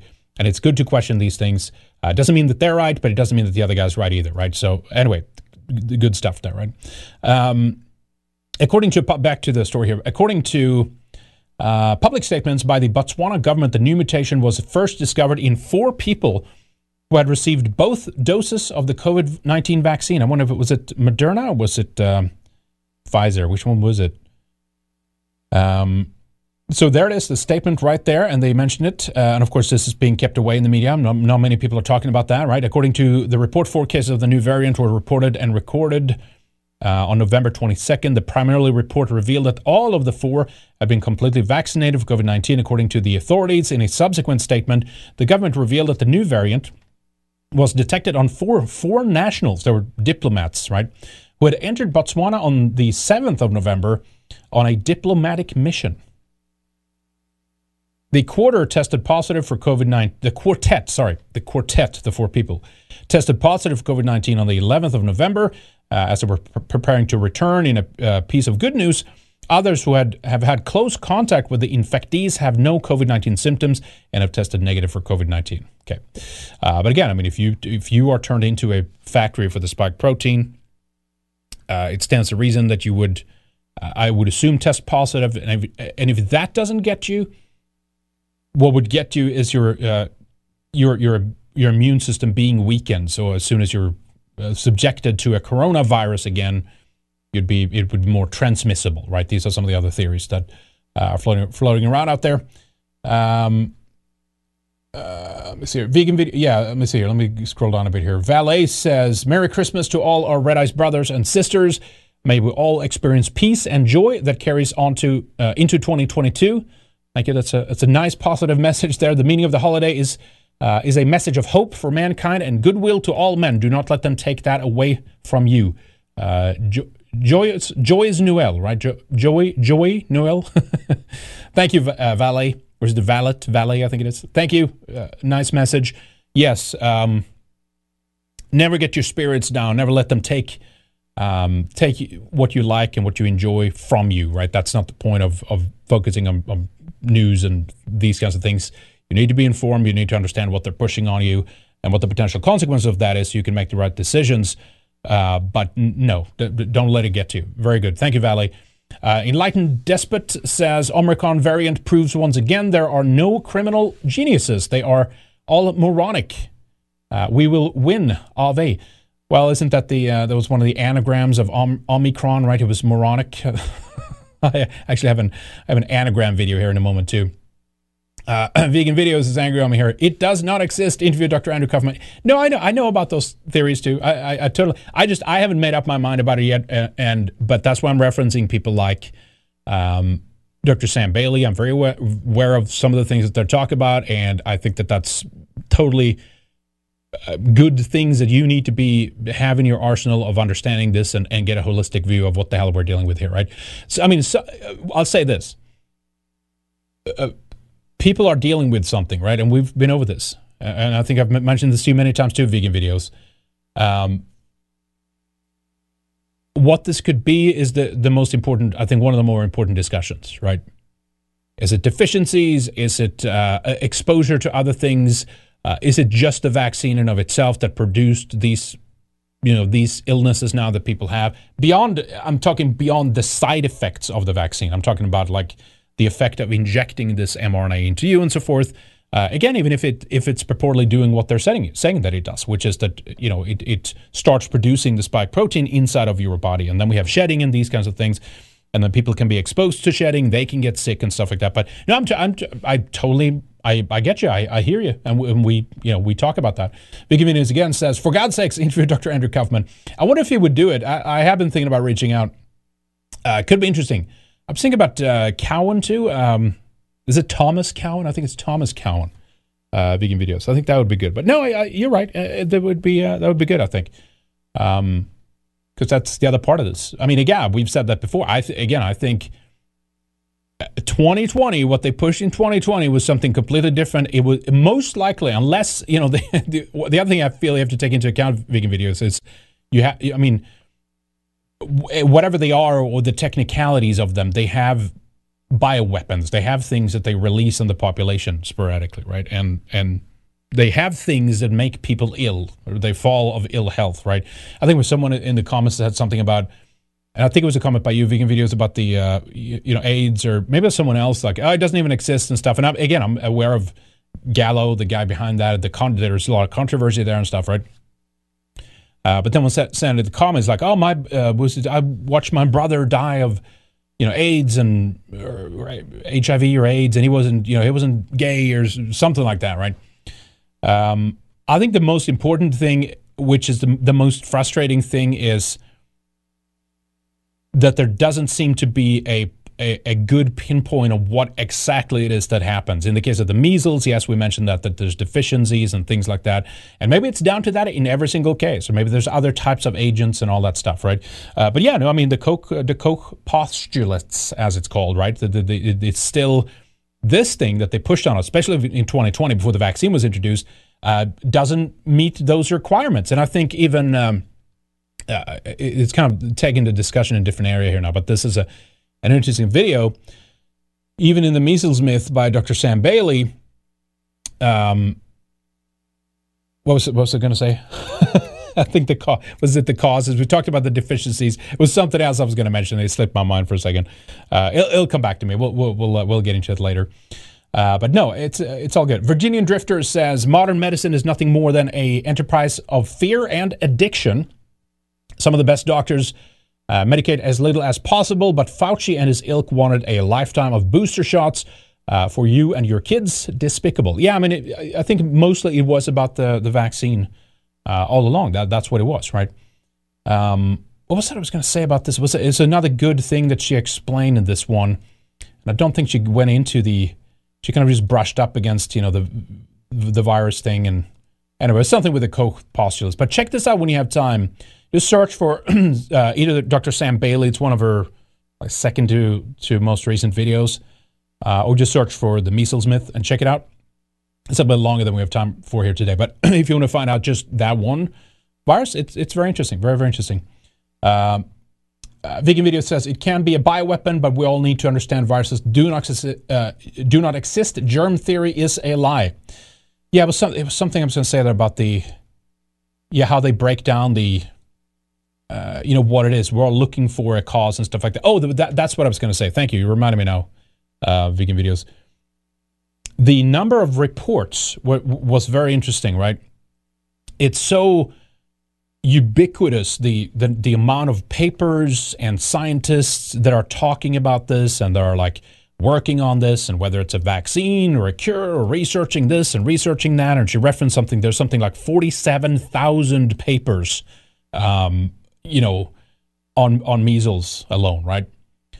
And she said every single one of them doesn't prove that it exists. It just runs on the assumption that it does exist, which is very interesting. And that's why she referenced the German doctor there, Lanka, right? Lenka, something like that. That he's managed to prove in a court of law that it doesn't exist. And then the media will say, well, that was just because of a semantic thing. It has nothing to do with that or not. So it's a very interesting discussion. All right. Thank you, Vegan Videos. I appreciate that. I do like your input and your comments as well. It's important to bring that into it because, it's a sad state. I see a lot of people, even online, that are immediately pushing back because someone, and this is just kind of right-wing conservative / nationalistic spheres of fighting over, whether Omicron is not only just that it's real, but it's dumb to deny that it's not, one day the vaccine will produce all these strains and it's going to be really bad and it's going to be real by then and you'll see, kind of thing. And all these level of, at least for now, complete nonsense and bullshit and overreaction, right? This is primarily a political globalist plan, and then the rollout, of course, and the financial incentive of the vaccine weaved into that as a next layer to it, right? Where I saw it, first of all, as a control mechanism. Second of all, as Dennis said, the depopulation thing that came in with the vaccination campaign.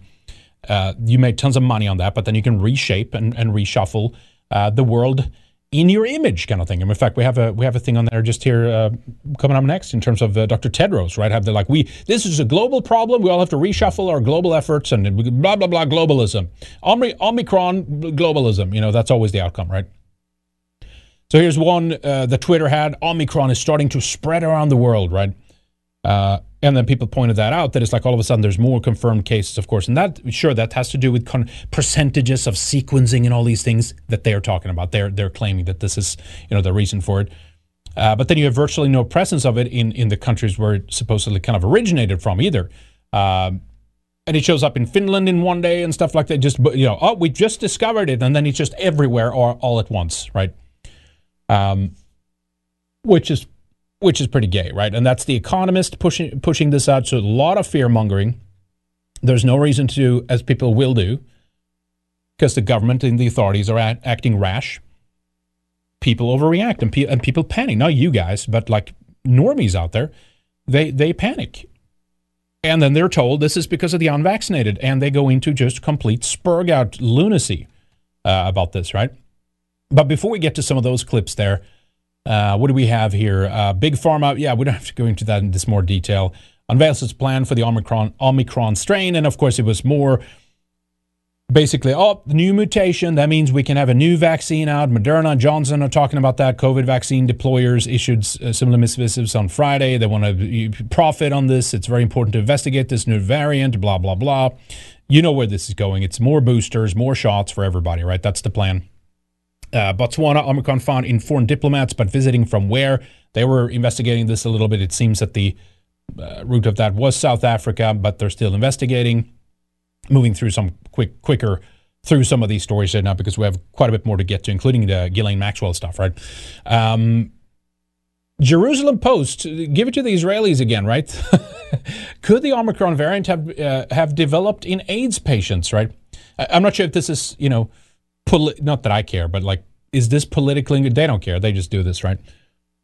In a special edition of the Jerusalem Post podcast, blah, blah, blah, senior health analyst Maya Hoffman talks with Professor Cyril Cohen, head of immunology lab at Bar-Ilan University, explained what is concerning health experts. The burning question, how did the world get a COVID variant with more than 50 mutations, including over 30 on the virus spike protein? Well, it's called a vaccine.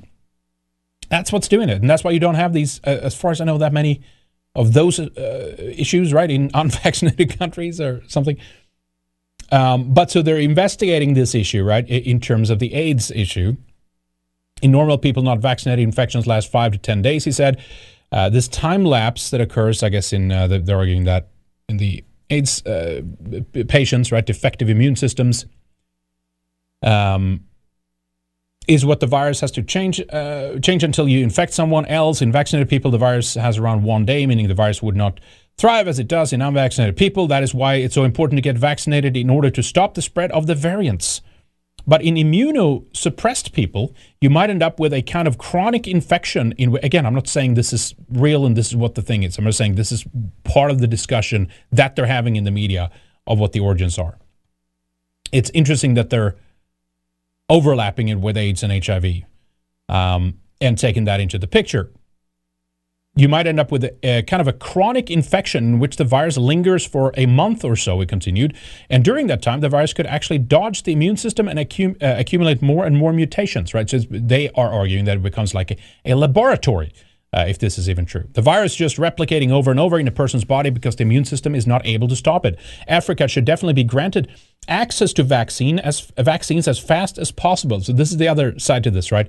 There were apparently still Bill Gates and these people, and many of them that holds the patents to Pfizer's and Moderna's and stuff. They're not. There was a discussion in the past that they're going to give this up and just give all these countries, you know, free vaccinations and stuff, right?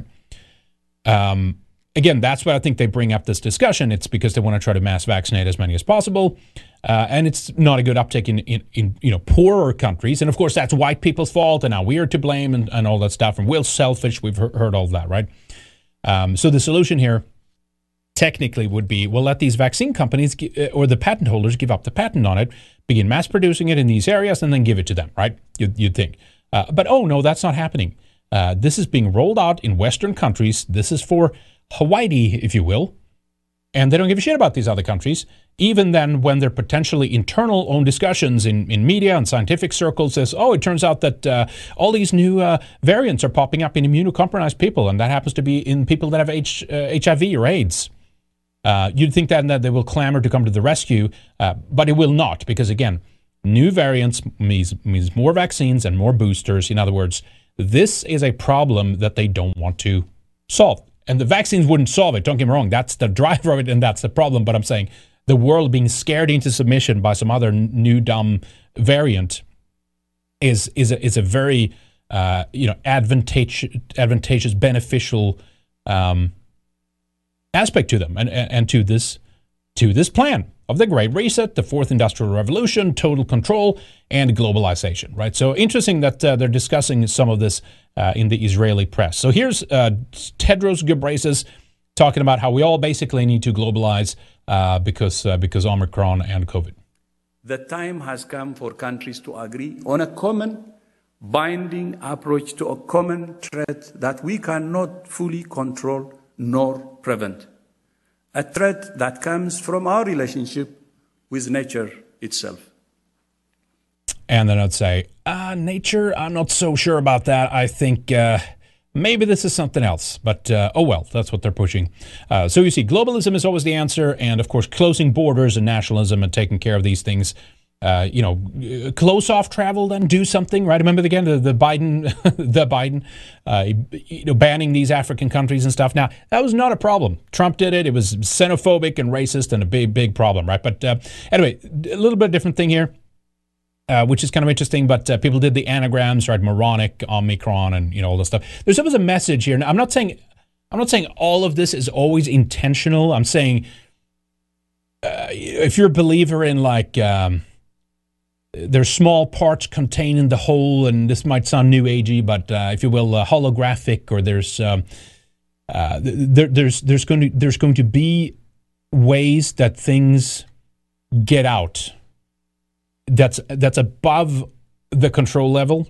Some of it might be messages. I'm not saying that. Some of it might be very symbolic and so forth too. There is a concerted effort to, use symbols and use trickery and stuff, right? But it's not always that. Sometimes it's a higher, whatever you want to call it, right? A higher function. This could be mass consciousness. This could be things just truth wants out, and sometimes it finds a way. But this is an interesting anagram that someone did of Delta and Omicron. Remember, they skipped the new, really didn't take off, didn't become a thing. And then they skipped the Xi. I think the Greek said, I was corrected by email. I'm trying to remember that now. I think Xi was what the Greek says. But when you look at it, it spells chi, right? Like the Chinese leader. Anyway, so the Delta and Omicron, that's the two big ones back to back. Check this out. Bad music here, but just look at the video. Drop with it, lean with it, rock with it, snap with it. All my ladies, pop your backs with it. Drop with it, lean with it, rock with it, snap with it. All my ladies, pop your backs. Yeah, bad music. Sorry about that. I should play something else. I don't know that.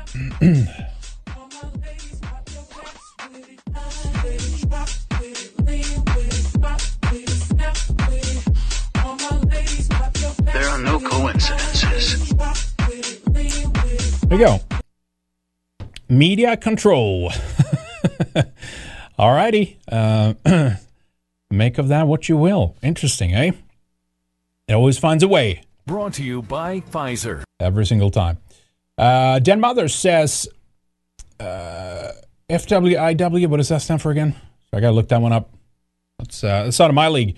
I understand that shaga mushroom is very effective in keeping the weapons at bay. I've been taking 1 gram per day several months along with a multi-mushroom supplement as well.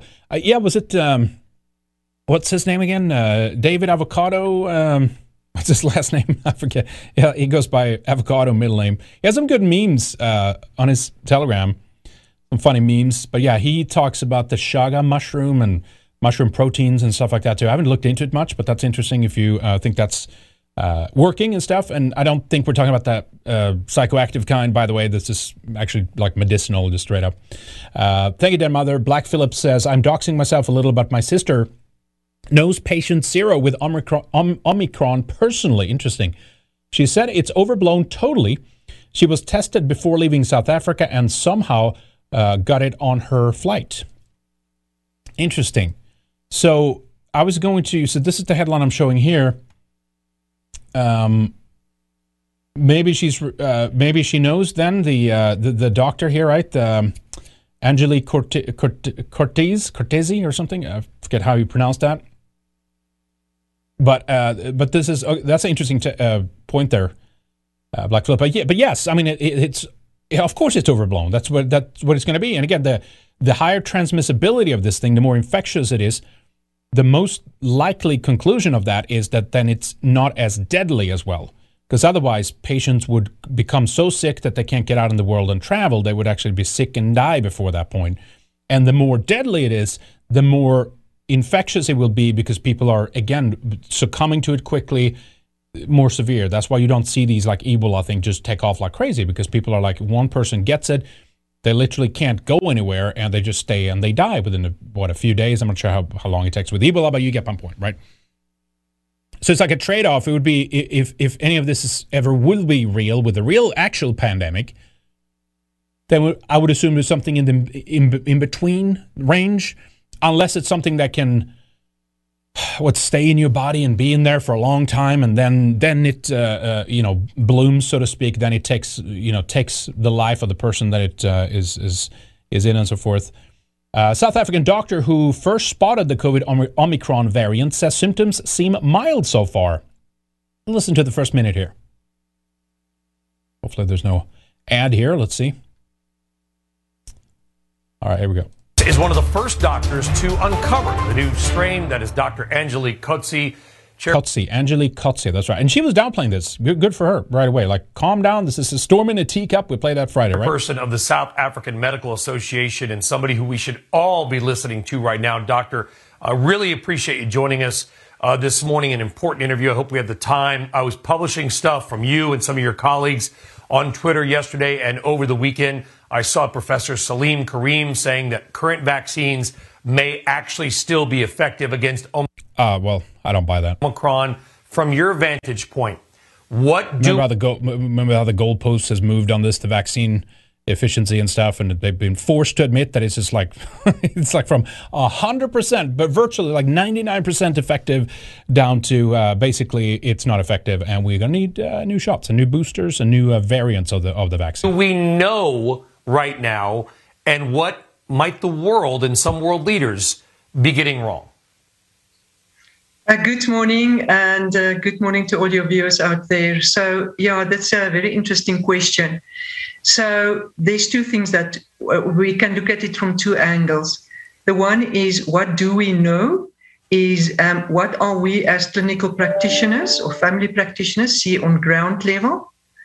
And what are our current ICU status? And then, on the other hand, the other angle is, what are the scientists seeing and their experience? Because it's I want to say it's actually two worlds. One is the scientific world, and the other one is the clinical world. So at this stage, in what we are observing is mild cases. As in this morning, I already saw 3 cases. But all 3 children under the age one, the oldest was 13, and a 10-year-old, and I think the other one is 7 years old. So mild cases, again, easily treated at home. The cases that we have seen last week and the week before last week, also mild cases. Mild. So we are looking for the severe cases, because the severe cases is what's going to say we are in trouble. I presume that might come later. But not now. Now it's mild symptoms, easily treated at home. All right. Well, there you go. That shows it. Will it be severe later? I don't know about that. It's highly unlikely. I think she's protecting herself a little bit. She can't just be too, bold about this. She would just be shot down, I assume. But at least for now, it's mild. What are you doing? Calm down. Here's another clip with the same lady here. Looking at the mildness of the symptoms that we are seeing, currently there's no reason for panicking. Nope. As we don't see severely ill patients. I also checked with the hospital, some of the hospitals in my area. And one of the biggest hospitals, they only have one patient currently that's COVID positive on a ventilator, and they don't even know whether it's COVID, it's Delta, or whether it is Omicron related. We acknowledge that it might change going forward. But the hype that's been created currently out there in the media and worldwide doesn't correlate with the clinical picture. And it doesn't warrant to just cut us off from any traveling and ban South Africa as if we are the villains in the whole process. It should not be like that. Yep, there you go. Yep, exactly. So at least some common sense, from the person who actually discovered it. But they never listen to the people who have a hand in things, right? Same way they don't listen to the guy behind the PCR test. Same way they don't listen to the guy behind the mRNA vaccine technology. All these kinds of things, right? So we have some more here. Here's some more crazy. Let me see here. Well, we had this, and this I searched for this, and this is very hard to confirm. Some people said that they try to cover their asses with saying, here's a new variant, and it will give you all these new symptoms, right? Now, I searched for this, symptoms of new Omicron variant of coronavirus. I even included the B11529, etc. And then within parentheses, I did this, the highlighted portion, and I could not find the source. So maybe this is bullshit. Maybe someone just made it up. You always have to take that with a grain of salt too, right? But anyway, according to this screenshot, they said here, let me go back actually here. It's easier to see it here. Symptoms that include a number of heart-related complications may occur, including heart failure, arrhythmias, heart inflammation, and blood clots. That would be amazing if they included that. I know that they have included myocarditis in the COVID-19 symptoms and stuff like that. But then, of course, we know that that's driven by the vaccine, that's the major cause of that and so forth, right? And even if there was some natural version of that, right, there's layers to the discussion here. But even if that was an issue, it's not as severe, right? Peter McCullough talked about this. He's actually a heart, he specializes in heart issues and stuff like that, right? Okay, so... here's another example of how vaccine drives things, right?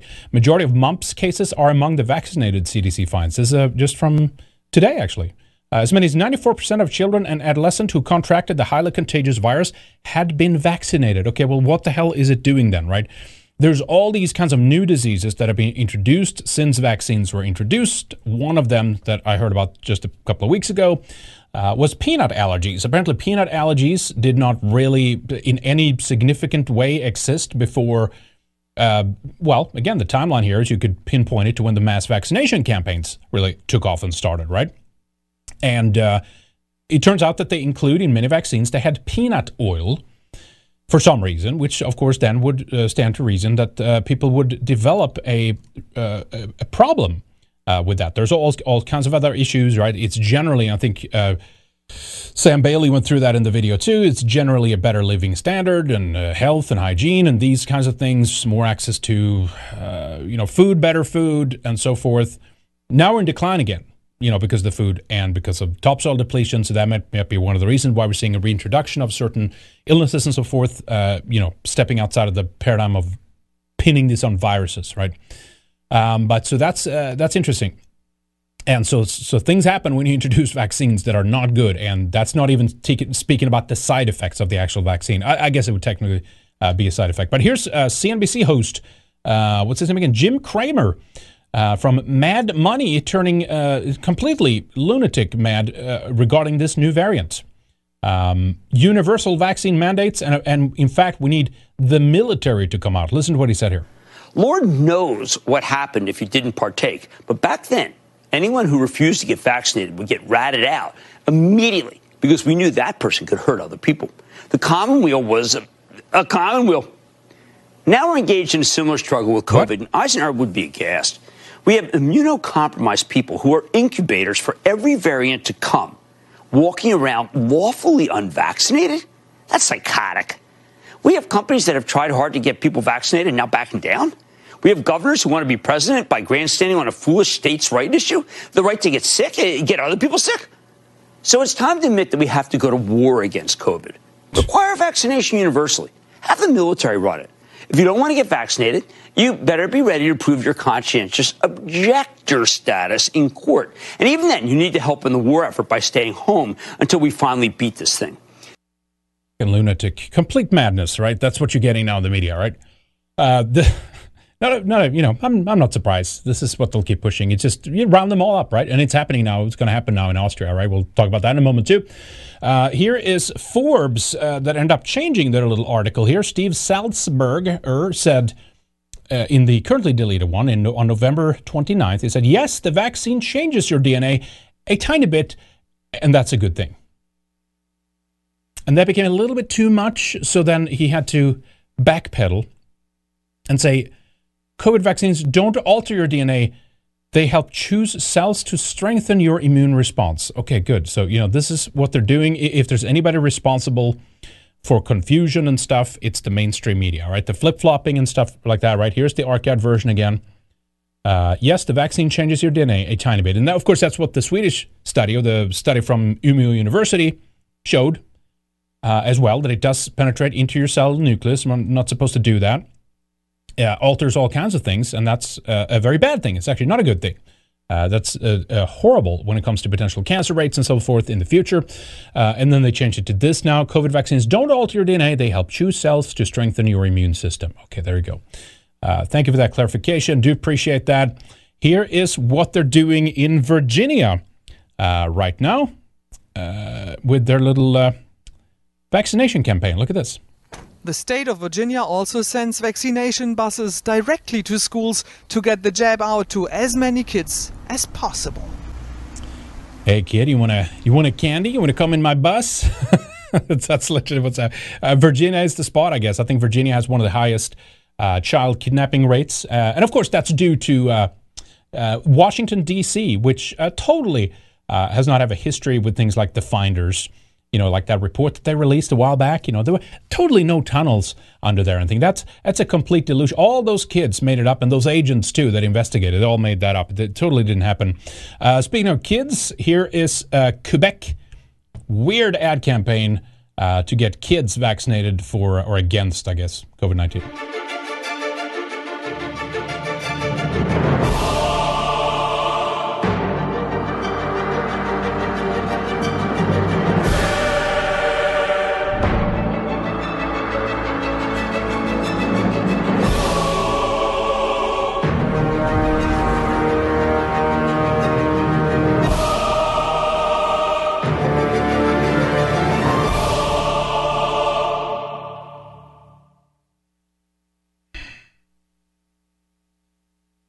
Okay, that's how you're going to do this.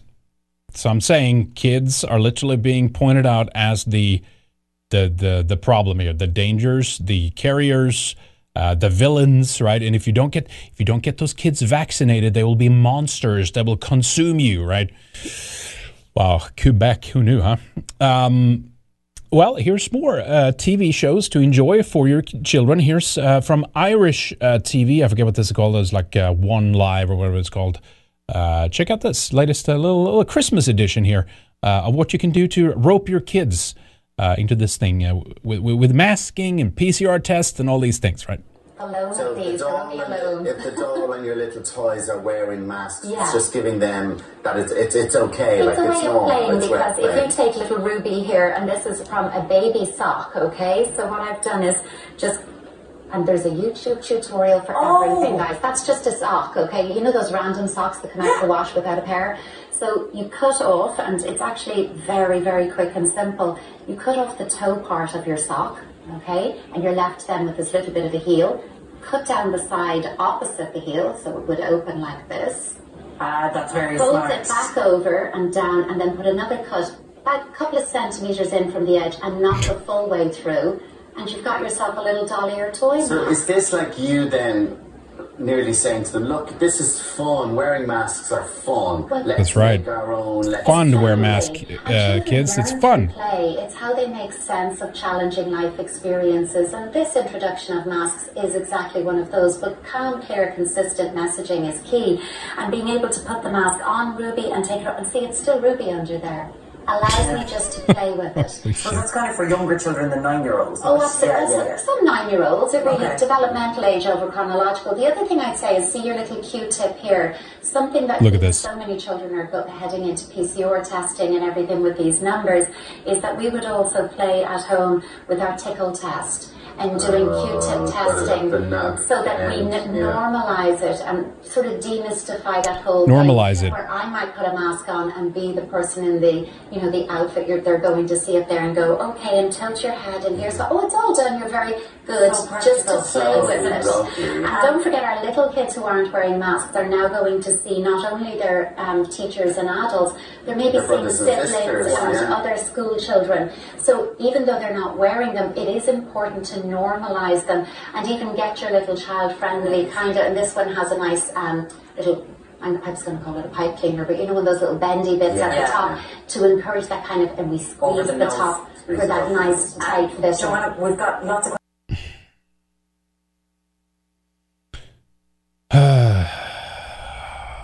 Ireland, I tell you, Ireland, what the hell happened, right? That'll happen in Ireland.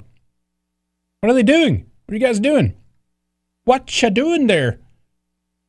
This is, let me make this a little bit bigger so you guys can see here. This is another one, poster here from Ireland. Remember we showed a while back, we showed the, and it's from the same one, the health, I'm sorry, government of Ireland, health ministry, right? They had this just straight up like side effects of the vaccine was death, right? Or you could die from it. Immunity status regarding boosters. They have 6 already on there. Look at that. They just with 2 checkboxes, right? So how many are you going to leave room for? Remember the I think it was the French app. People went into the code to check. They had made room for 8 shots total. I mean, this will never go on. It'll never end. It will go on forever. And that's basically what they have said as well.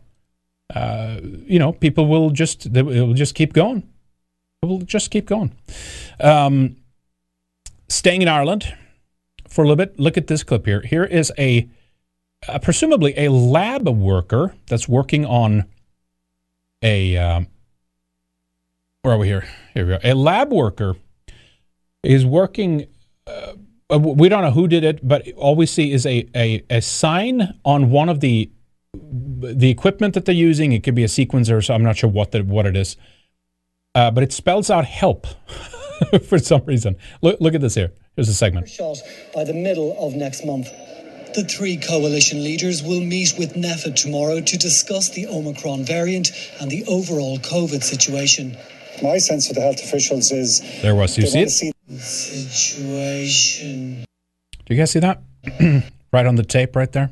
Or with the tape. Help. Maybe it's hard when I'm zooming in more. You guys see that? Why are they writing that on there? Did they know that was going to be in the TV? Help from what? For what? I hope you guys can see that okay. It's kind of faint. So maybe change the contrast or something. I think you guys can see that. But yeah, that's pretty... Let me see if I can lower that a bit. Is that any better? No, it's not really. There, can you see? If I do the contrast right there, you can see it, right? Help, you see it?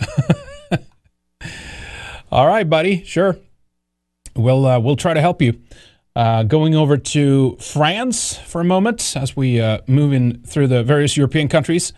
Here's the cops showing up at when you're out eating dinner to check that you have all your correct paperwork.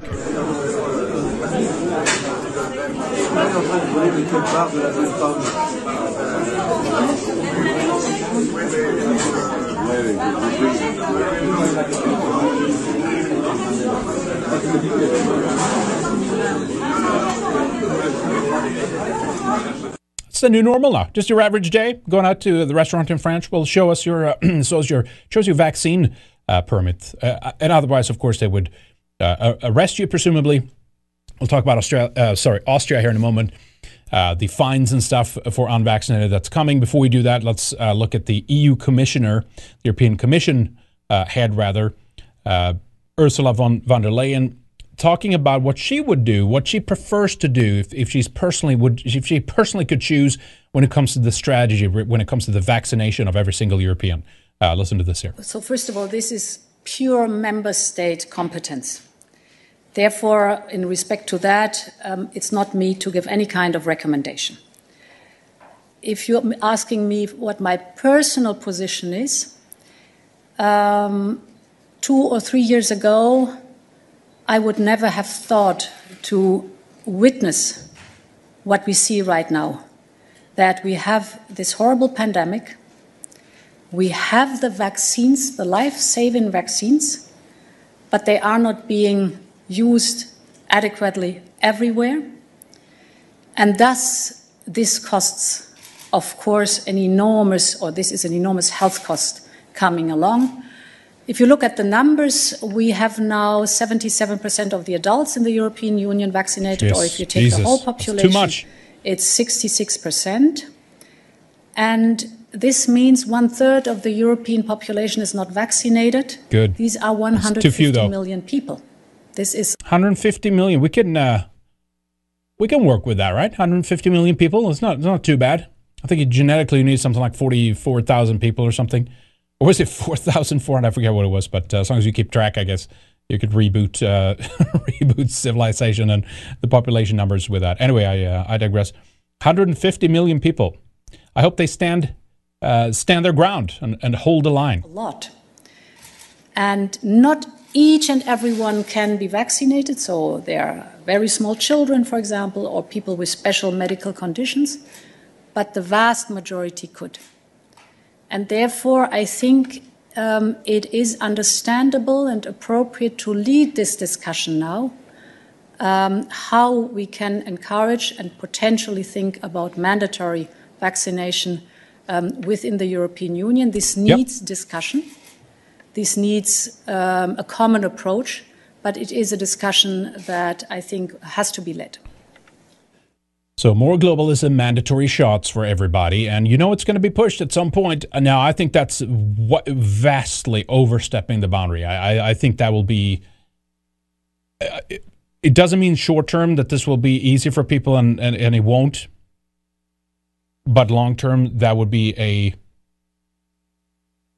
For their system and for their way of like how they run our countries and society and these institutions and organizations and stuff, it would be a death sentence for that. That's what I sincerely believe. I think it's vastly overstepping it. It's kind of like the situation in Austria now, and then Germany is kind of nibbling on this idea too, of forcefully, mandating the vaccine by force, right? I take it back. So for now, they're not saying we will haul you off and forcibly vaccinate you. But I'm saying it will be, if you don't take it, you will have fines. You will be in prison. That's force, right? That's by force, by trying to coerce you, by force you into taking this thing, so that you won't be fined forever and that you won't be locked up, right? So here's the story here. Austrians who refused to take a mandatory COVID-19 vaccine before a government-imposed deadline face prison sentences and huge compounding fines for non-compliance. And again, I think it's a test in this in sense of, if they truly believed in this, why didn't they do this immediately, right? Like on day one, like, oh, that's it. It's now mandatory or face fines. Instead, I think, what was it? Was it at the end of January or was it at the end of February next year? I forget the exact date. I'm sorry, February 1, that's the date.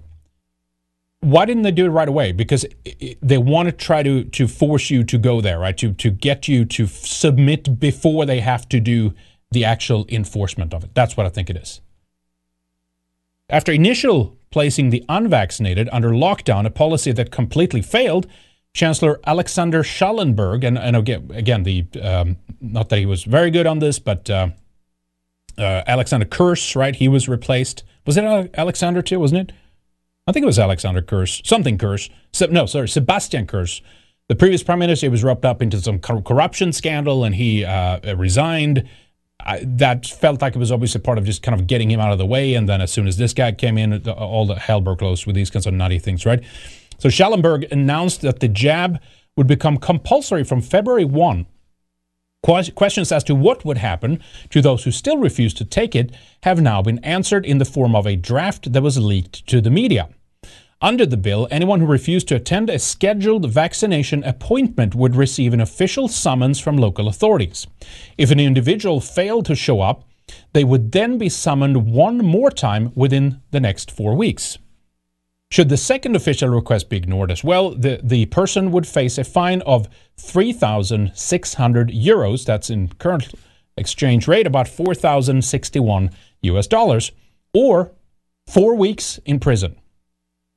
The fine would increase to 7,200 euros, or about $8,000, for those who have already been fined twice for violating the vaccine requirement. I mean, this is insane shit right here. I don't see them winning doing this. Now, they clarify no one will be forcefully brought to a vaccination center to get jabbed against their will. Although, rest assured, they will be forcibly placed behind bars if they continue to refuse. If it passes, the legislation will stay in place for, hang on to your pantaloons, ladies and gentlemen, 3 years. That means you will be, I would assume, successively. I mean, I think it would probably be, depending on what dumb variants are out then, the Omega, the Andromeda strain, whatever nebula they'll be named after, it will probably just keep going. But it's presumably, even from that perspective, then you will be in prison for 14 weeks, then you will get out again, you'll get a new summons, and then you got a second summons, and then you will fail to show up for that, then another 4 weeks in jail, I would assume, unless you pay the money. So anyhow, you can just pay the money, though.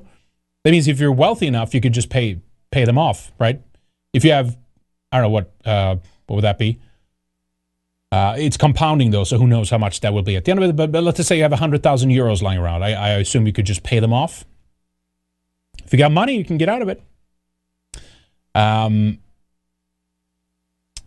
if you can be, if it passes, the legislation will stay in place for 3 years, with the government deciding if having recovered from COVID-19 is a reasonable exemption. That's right. So they've removed that. They had that for a while. Now they've removed this, right?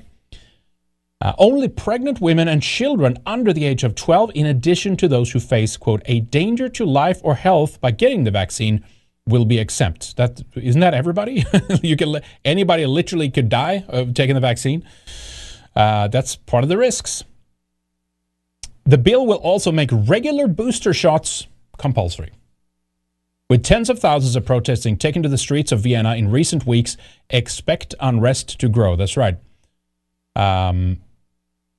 There will be riots. It will be massive riots across Europe if they push this, and if Ursula von der Leyen pushes through on this, and if they do it. I don't know. Maybe that's what we need. I don't know. Something's got to wake up the European man. I mean, there's no doubt about it. James Fitzgerald, good to see you, sir, says the first book attributed to Ireland was literally called The Book of Invasions. The first book attributed to Ireland was literally called The Book of Invasions. I didn't know that. We've literally withstood thousands of years of continuous invasion, so don't give up on the Irish quite yet. No, I mean, I haven't, but it's just the media. I mean, it's the same in every Western country. We know that, right? But like the it's like Sweden, whatever, like, but the cuckery in the media and the groveling and the way that they folded, right? We talked about this with John Waters when we had him on the show too, about like what happened and how quickly they did the gay marriage thing and the abortion thing, and it's just like, you know, boom, boom, boom, like one domino after another, and here they are on the front lines of you know, the jabbening, right? Okay, thank you, James, as well. Good to see you as always. Thank you for the dono.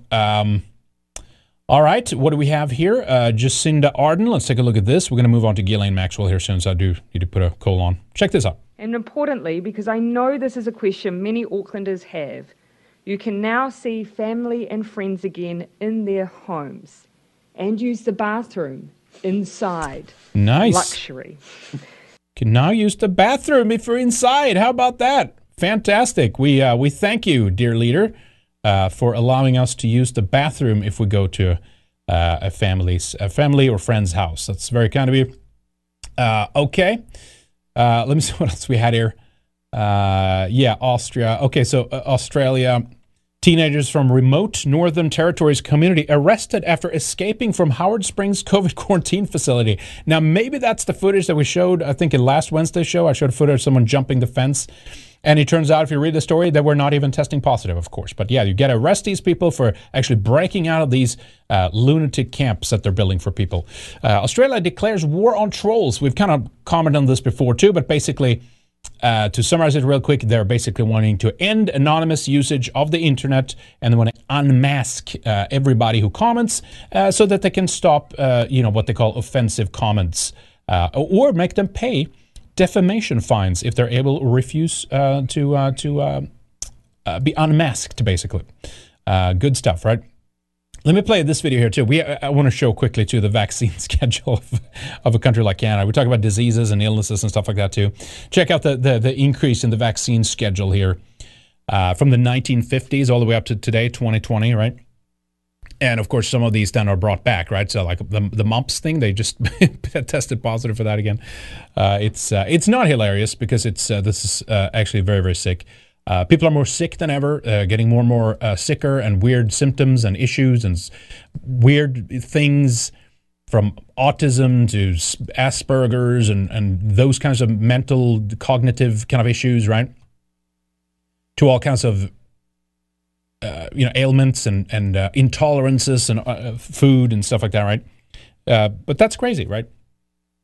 And I forget what age this is, too, by the way. Many of these are just like, week after week after week of like newborn are just going to be injected with all these things. And again, the adjuvants is just horrific if you look at some of that stuff, right? Absolutely crazy, right? So speaking of that, of just where we might be heading, quick TikTok video here that someone put on Telegram, I forget who, regarding some interesting shipments, right? Just look at this one, see if we can see what's going on here. All right. A lot of people talking all that shit. Here you go. Tell me what this says. ASP cadaver bag. Adult, plastic, straight, zipper, 36 inches by 90 inches. There's 10 in each box. There's a lot of boxes. I can't do it all. I don't want to get in trouble. What do you think about that? I don't know. I found it on the internet here. ASP Medical cadaver bags and kits. I don't know. We've seen this before. We've seen the FEMA coffins and all that stuff. You make of it what you will. I mean, I know people die. I know these are part of reality. People are shipping them out, but I guess the person uploading this was alluding to like, oh, I'm receiving it. It's an exceptional amount of cadaver bags that's being bought and shipped out from where I'm working. Kind of thing, right? So we'll see. Yeah, capping. Someone says is bullshitting. Yeah, people think I'm capping. Thank you for the clarification there. All right, so I don't know. Make of that what you will, but maybe someone knows that they're going to be needed. The World Economic Forum in Davos calls off their open forum following death threats. Could you believe such a thing could ever happen? Well, that's very tragic. We definitely don't want to see anything like that. All right, so Ghislaine Maxwell. Sex trafficking trial, of course, have begun. Here's how Bloomberg reported on this out the gates. It's said to be one of the biggest of the Me Too era. But the jury may have to grapple with a unique question: is Maxwell herself a victim? That's right. It turns out Maxwell is the victim, and immediately, of course, you've seen a lot of groveling. Here's Fox News on some of this groveling. And, of course, they're going to, I can't remember, they're going very much to, let's say, Rittenhouse's. I mean, this is the part of the big story here is just essentially the total blackout by the mainstream media. Not everywhere. Here's a Fox story. There's some here and there, right? But just the implications of it, what it means, all the people involved, all that kind of stuff, right? But they're like, you know, going to her brother and, you know, oh, she's being unfairly treated. So check out how they're covering this here. Well, she's the British socialite tied to Jeffrey Epstein. It begins this morning. She's the British socialite. Even the wording that they use to gaslight you into thinking that this woman not even like allegedly or these other crimes as he's charged with, like child sex trafficking to pedophiles, right? No, it's just socialite. Morning as opening statements get underway. She faces a 6-count federal indictment alleging that she conspired with Epstein and aided in the sexual abuse of young girls between the years of 1994 and 2004. Brian Yenis live outside federal court, Lower Manhattan, on that case today. Brian, good morning. Bill, good morning. The trial is underway. Court began at 8:30. They are finalizing jury selection, and then opening statements will begin in what's expected to be a 6-week trial against British socialite Ghislaine Maxwell. Maxwell is the former girlfriend of billionaire and sex offender Jeffrey Epstein. Epstein faced additional sex trafficking and abuse charges with minors, but he killed himself in a jail cell before that trial began in 2019. Maxwell, a year later, was arrested, and now she faces 6 federal sex trafficking charges, which carry a maximum of 70 years in prison. Prosecutors say between 1994 and 2004, Maxwell recruited and groomed minors as young as 14 years old for Epstein to abuse. She is accused of befriending these girls, manipulating them to give Epstein sexualized massages, and trafficking them between Epstein's mansions in Palm Beach, New Mexico, and in New York. In some cases, Maxwell allegedly took part in the abuse. Maxwell's pled not guilty to all the charges. Her defense lawyers are going to try to discredit her accusers. Maxwell has spent the past 17 months inside a Brooklyn federal jail cell. Her lawyers released this photo of her with a black eye from jail. They've complained about inhumane conditions, but she's been denied bail six times. Maxwell's brother says she's being scapegoated by U.S. prosecutors hell-bent on holding someone accountable for Epstein's crimes. Totally not her fault. She didn't do nothing. Here's her brother. On their watch, in federal custody, theoretically under 24/7 guard, and they're taking it out on my sister. And that's just damn wrong. At least 4 accusers are expected to take the stand against Maxwell. Bill. Well, first of all, so in chat, Eggstein, right? Ghislaine and Eggstein. good ones. Eggstein did not kill himself. They're just, you know, there's lie after lie after lie, and they keep peddling this, and, you know, these are, well, this is the official story, you know, kind of thing. But how often did they go to, like, a family member like that? And did they do that with, like, Rittenhouse? And again, these cases are not even comparable, right? But it's like they're making excuses.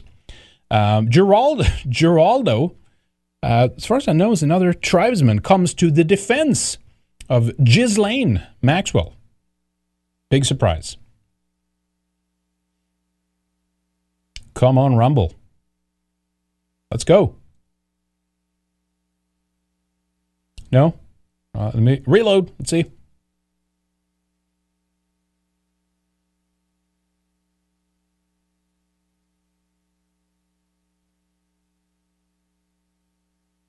Well, this is a bummer. Why can't I do that now? Hang on, guys.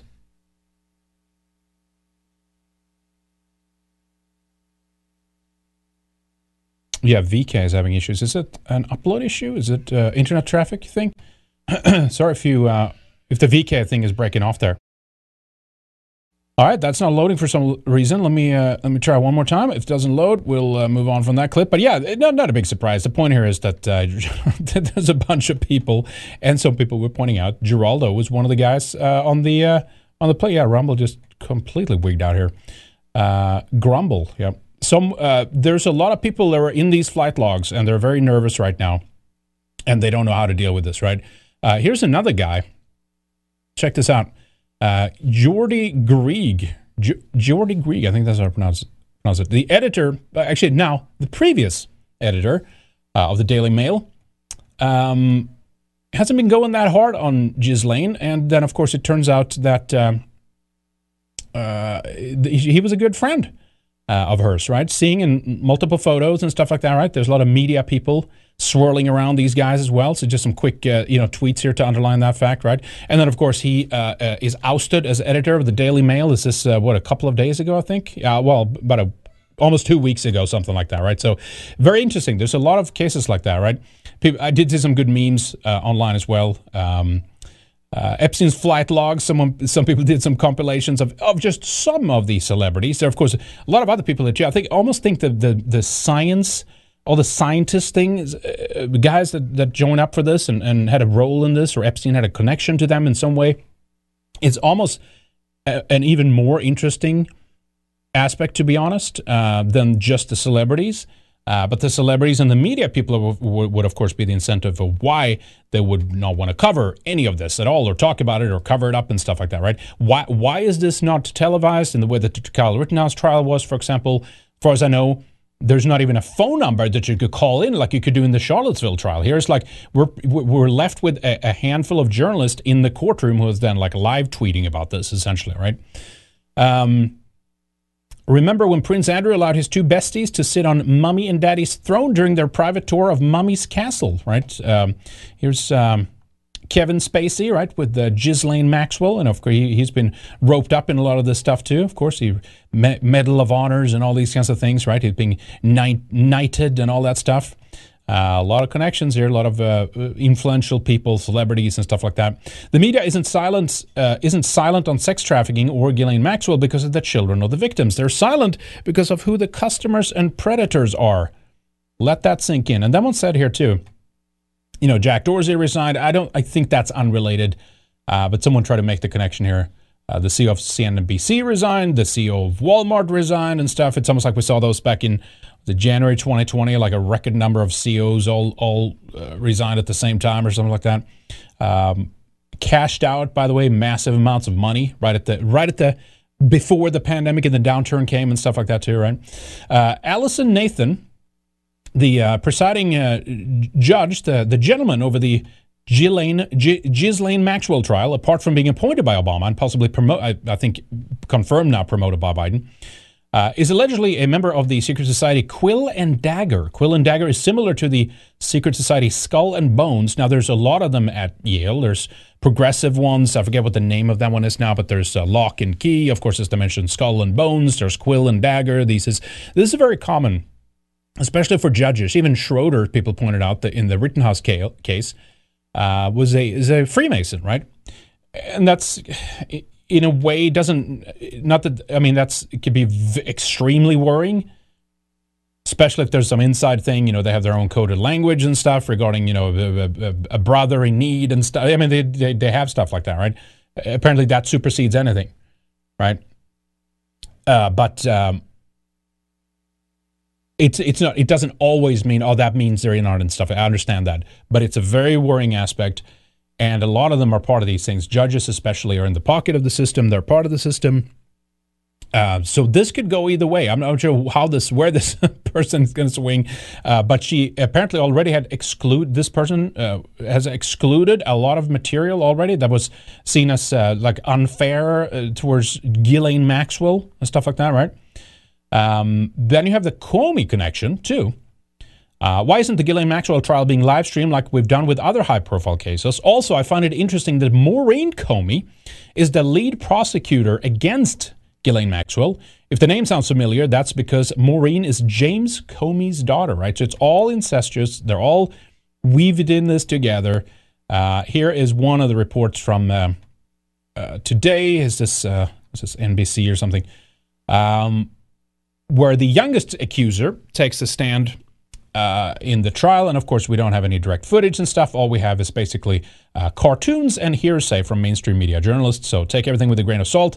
But let's check out the report on this here. Maxwell's trial taking a disturbing and at times emotional turn when one of the four alleged victims in the case took the stand, testifying under the pseudonym Jane. Jane telling the court she was frozen in fear the first time Jeffrey Epstein sexually abused her at his pool house in Palm Beach. I had never seen a penis before. I was terrified and felt gross. Jane says she was 14, eating ice cream with friends at a summer camp for gifted young artists when Maxwell and Epstein first approached her. That meeting, Jane says, leading to years of alleged grooming and alleged abuse, including sexual encounters with Epstein, other women, and Maxwell. Maxwell has pleaded not guilty to 6 sex trafficking counts, spanning a decade-long period between 1994 and 2004. Her defense team noting Jane only met with law enforcement after Epstein's death, telling the jury she was looking for money from a victim settlement fund. Give us some room, guys. What are you going to be saying later? Larry Visosky told the court he recalled meeting Jane when she was a passenger on Epstein's private jet, remembering her piercing powder blue eyes. For 30 years, Visosky flew Jeffrey Epstein. Yep, they like those traits now, don't they? And his rich and famous guests around the world. Those flights often included Ghislaine Maxwell, who Visosky described as Epstein's number 2 and his go-to person to handle everything else that was not business-related with his company. Visosky naming notable figures he'd flown aboard Epstein's plane in the past, including Bill Clinton, Donald Trump, and Prince Andrew, none of whom are alleged to have committed any wrongdoing in this trial. Visosky later testified he never believed underage girls were aboard and never saw any sexual activity on the plane. It's worth noting that another... Well, he's busy piling the plane. Jufrey alleged that she was abused by Prince Andrew. That's something that Prince Andrew has repeatedly denied. Craig, back to you. Yeah, Stephanie Gosforth. Yep, of course. No, they're totally guilty. It's just this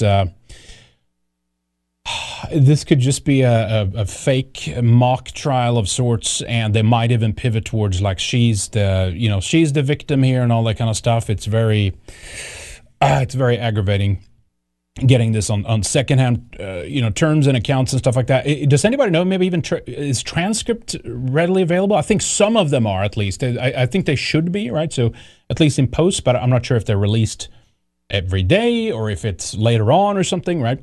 But here's an interesting other little aspect here.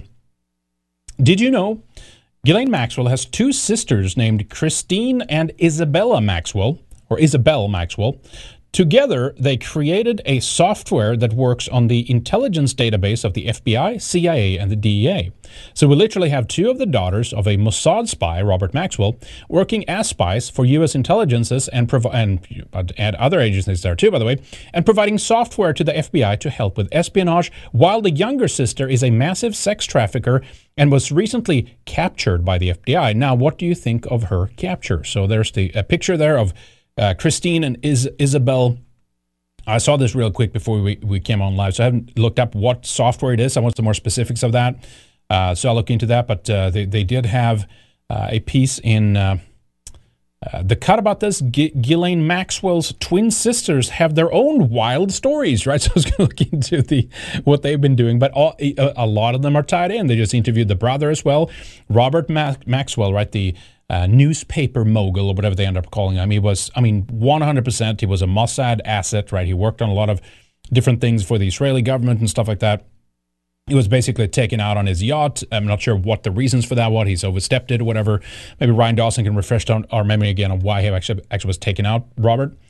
Definitely not an accident, though. Let me tell you that much. But so the 2 sisters and the family had recently been kind of complaining to the UN as well that her human rights were violated for being imprisoned and stuff like that. They're trying to their best to get her out last minute here.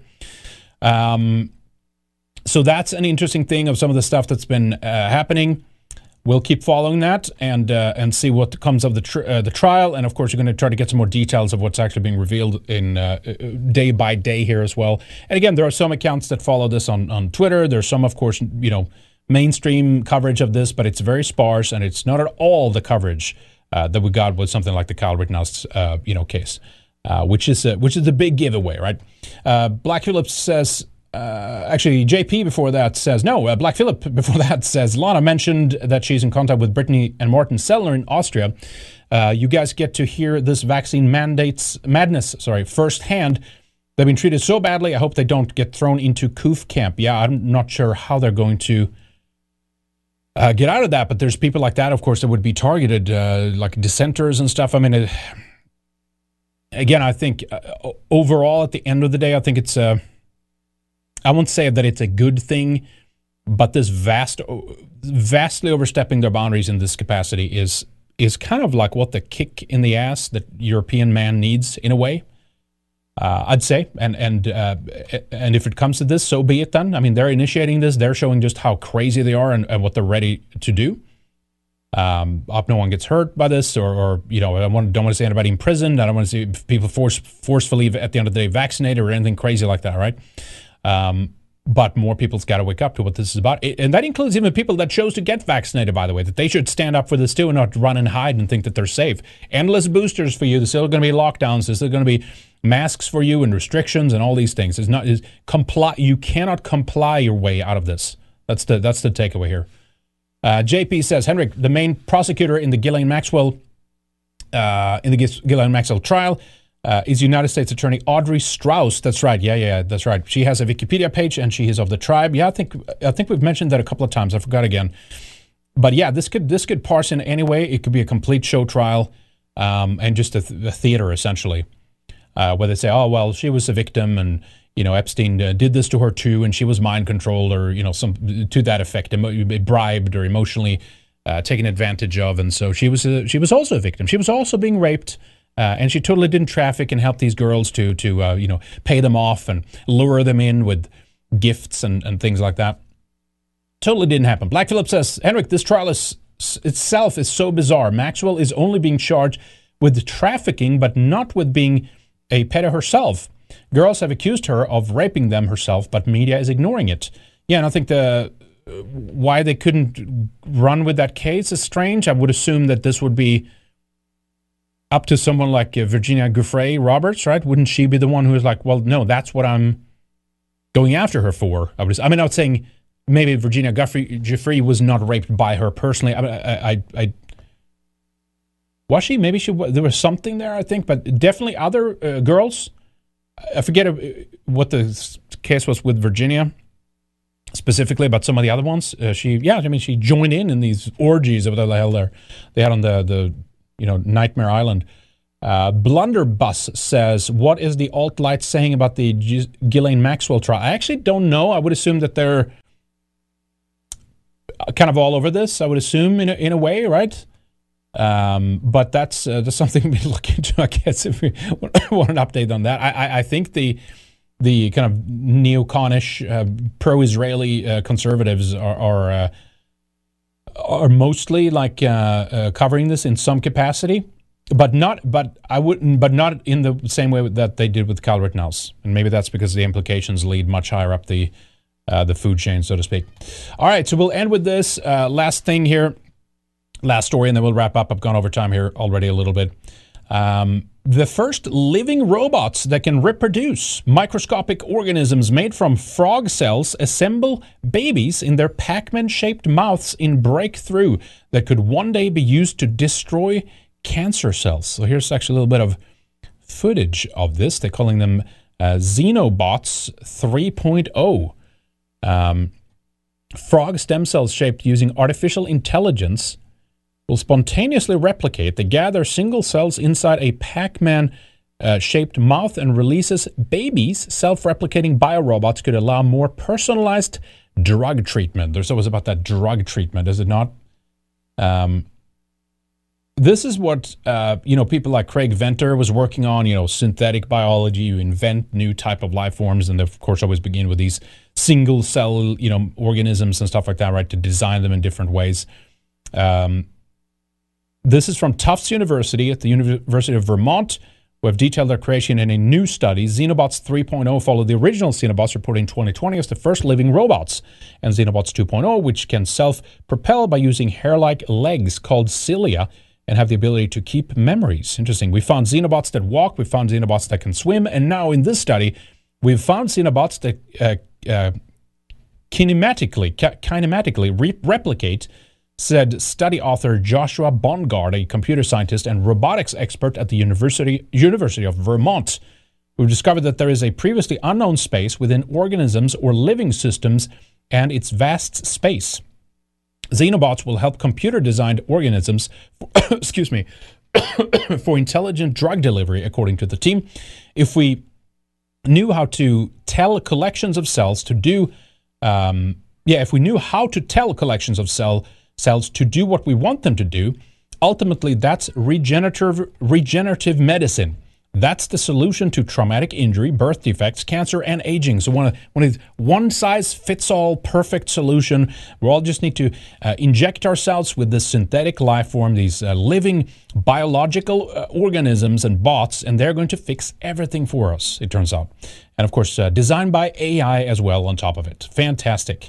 Looks like Pac-Man, I guess, then. Pac-Man-shaped parent organism in red besides the stem cells that have been compressed into a ball. This is called the offspring, the greens. I guess they don't actually plop something out. They change things, right? All right, interesting. They continue with the crazy scientific stuff. I haven't gone through the whole article yet, but we're getting there, folks. The crazy stuff that the transhumanist world that they want to bring us into, and it's all involving this. And it's all about injecting you or inserting something in you that's going to fix all your problems for you, right? All right, we'll end with this little clip here. Also, to make matters worse, in the coming war here between the U.S. and China, now they're going to recruit your daughters as well.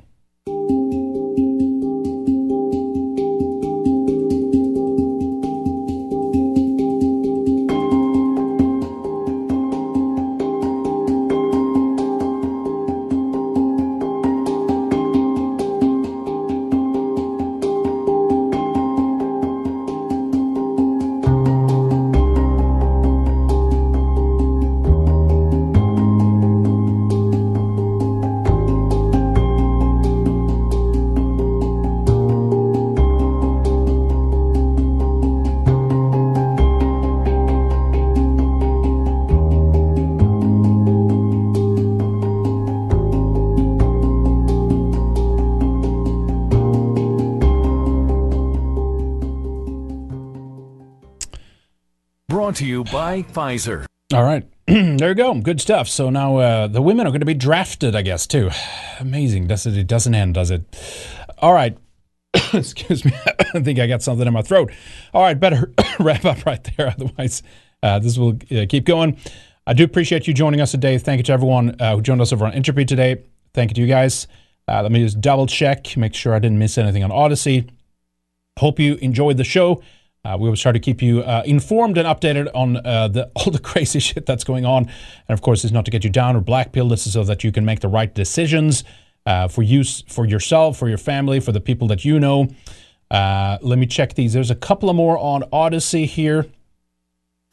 Before I miss those, fancy pants with a what is that? A doll? I think that's a Bitcoin icon sticker, basically. Thank you, fancy pants. Appreciate that. Norse Nature says, I heard Omicron was sequenced and cataloged months ago, maybe July 2021, and it's just now being pushed to spread more fear. Hashtag dark winter. I've not heard that, but I wouldn't be surprised. I'm sure they have these things just lined up right one after another, and they are usually 20 to 100 steps ahead of us, and we're always playing defense, which is something I'm tired of too. But we do have to kind of allow them to play out their hand because I think that they are developing hubris. They just don't know when to stop. They're going to overstep their boundary, and people are going to revolt. So stand your ground, hold the line, never give in, and you cannot comply yourself out of this. Okay, always remember that. Vela say, blood clot me, Rasta. Thank you for that. Michael over on Odyssey as well. Thank you for the donation over there, Michael. I appreciate that. Michael 57DE says, hail Henrik, hail the gods, hail our Voke. You make Voten proud. Thank you. 14 words. Appreciate that, Michael. It was good to see you. Edward the Pale 89 says, hail our ancestors. Thanks, Red Ice. Thank you so much. Yeah, always remember, they're watching down on you, seeing what you're doing. Make the right decisions. Don't do anything dumb and rash, but be brave. Stand up. Think about the timing as well. So it's always going to be important as well. The white fell DM, is that the correct name? Please enjoy this crypto wallet invite. Well, thank you. I don't know what that is, but it looks like Coinbase invite. So we're banned from Coinbase. I'm not going to use that, but I appreciate the invite though. Thank you for that. I'll check it out later. I think it's a video or just a link. It's an internal library link, I think. But thank you for sending that. I'll check it out. I'm sure there's nothing we can use for being, discriminated against when it comes to the financial terrorism that we're subjected to. And I guess it's a good time to mention this before we wrap up right at the end here. Please do support the broadcast. If you want to be a member over at redicemembers.com, head on over there, either log in with your account or set one up. It's very easy. Then you choose your subscription length, click next, and you get to a page that have all the instructions on how you can sign up. You can do that at Subscribestar or Entropy. These are some of the best options to use your debit or credit card, of course. You can go straight to subscribestar.com/redice as well. Sign up over there and then send us a DM there or email us, redice@protonmail.com, and just let us know that you're signed up and what username or email address that you have on redicemembers.com, and we'll connect your accounts and activate those right away. And that's how we have to do it, because we can't have any APIs or to take credit cards through the website.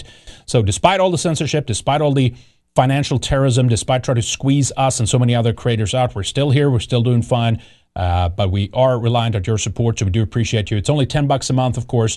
And, of course, you get full access to redicemembers.com. You get access to Weekend Warrior that we do only for members. We have other exclusive videos over there, second hour of many of the interviews that we've done. We're going to hit up some more interviews, by the way, too. We do have some, actually a couple in the pipeline. I will get better with that, I do promise. EntropyStream.live/RedIceTV. You can make a month-to-month payment there as well, if you so please. Otherwise, you can do it one-time payment. And we have subs all the way up to 2 years. And, of course, it gets cheaper per month as well. If you sign up for a longer period, it gets cheaper and cheaper per month. We also have, let me see if I have that up here. What do we have here? We have the Cash App. That's right. Cash App still works for now. You can use that. Some of you prefer that. I think that's US and UK, maybe Canada. I'm not sure. But that works. You have the address right there on screen. We have an e-check option or ACH option as well for the US audience, and that's like paying utility bills. It's pretty quick and easy. And again, don't forget to send an email, redice@protonmail.com. Let us know you signed up. You can also put your username in the description or the notes when you make the payment, and that way we know exactly who's made it, and we can activate and link that account immediately on their on the members' website. I think we had an Entropy payment the other day, and I forget your username now. Maybe I should pull that up. But if you didn't hear back from us about activation, it's because we couldn't find you based on only your username on Entropy. We got to have an email or the members' website username to connect that. So then you know what's going on if you're watching.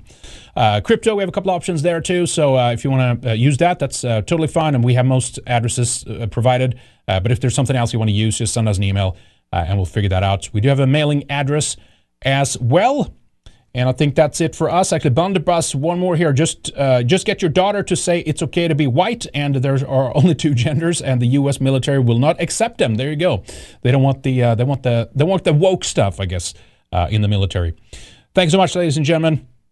I hope you enjoyed it. Thank you for staying with us today. We are going to wrap up right there, and as usual, brought to you by Pfizer. We'll see you on Friday. We're working on a couple of videos, of course, in the background as well. Lana has a couple in the pipeline, actually.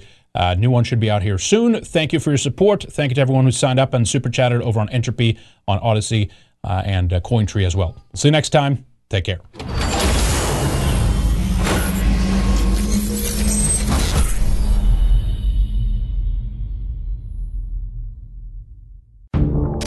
Do you love Red Ice? Want more? Get access to exclusive material by signing up for a Red Ice membership. You'll be able to watch Weekend Warrior, our flagship show, the second hour of interviews, and other special feature videos only for subscribers. Were you a member and we lost you along the way? Renew! We love and appreciate you guys and gals and cannot do this without you. Help us be a sane voice, a lighthouse in the sea of insanity. As times get tougher, as people are searching for answers, they're going to need content like Red Ice. A little of all your support can go a long way. Thank you.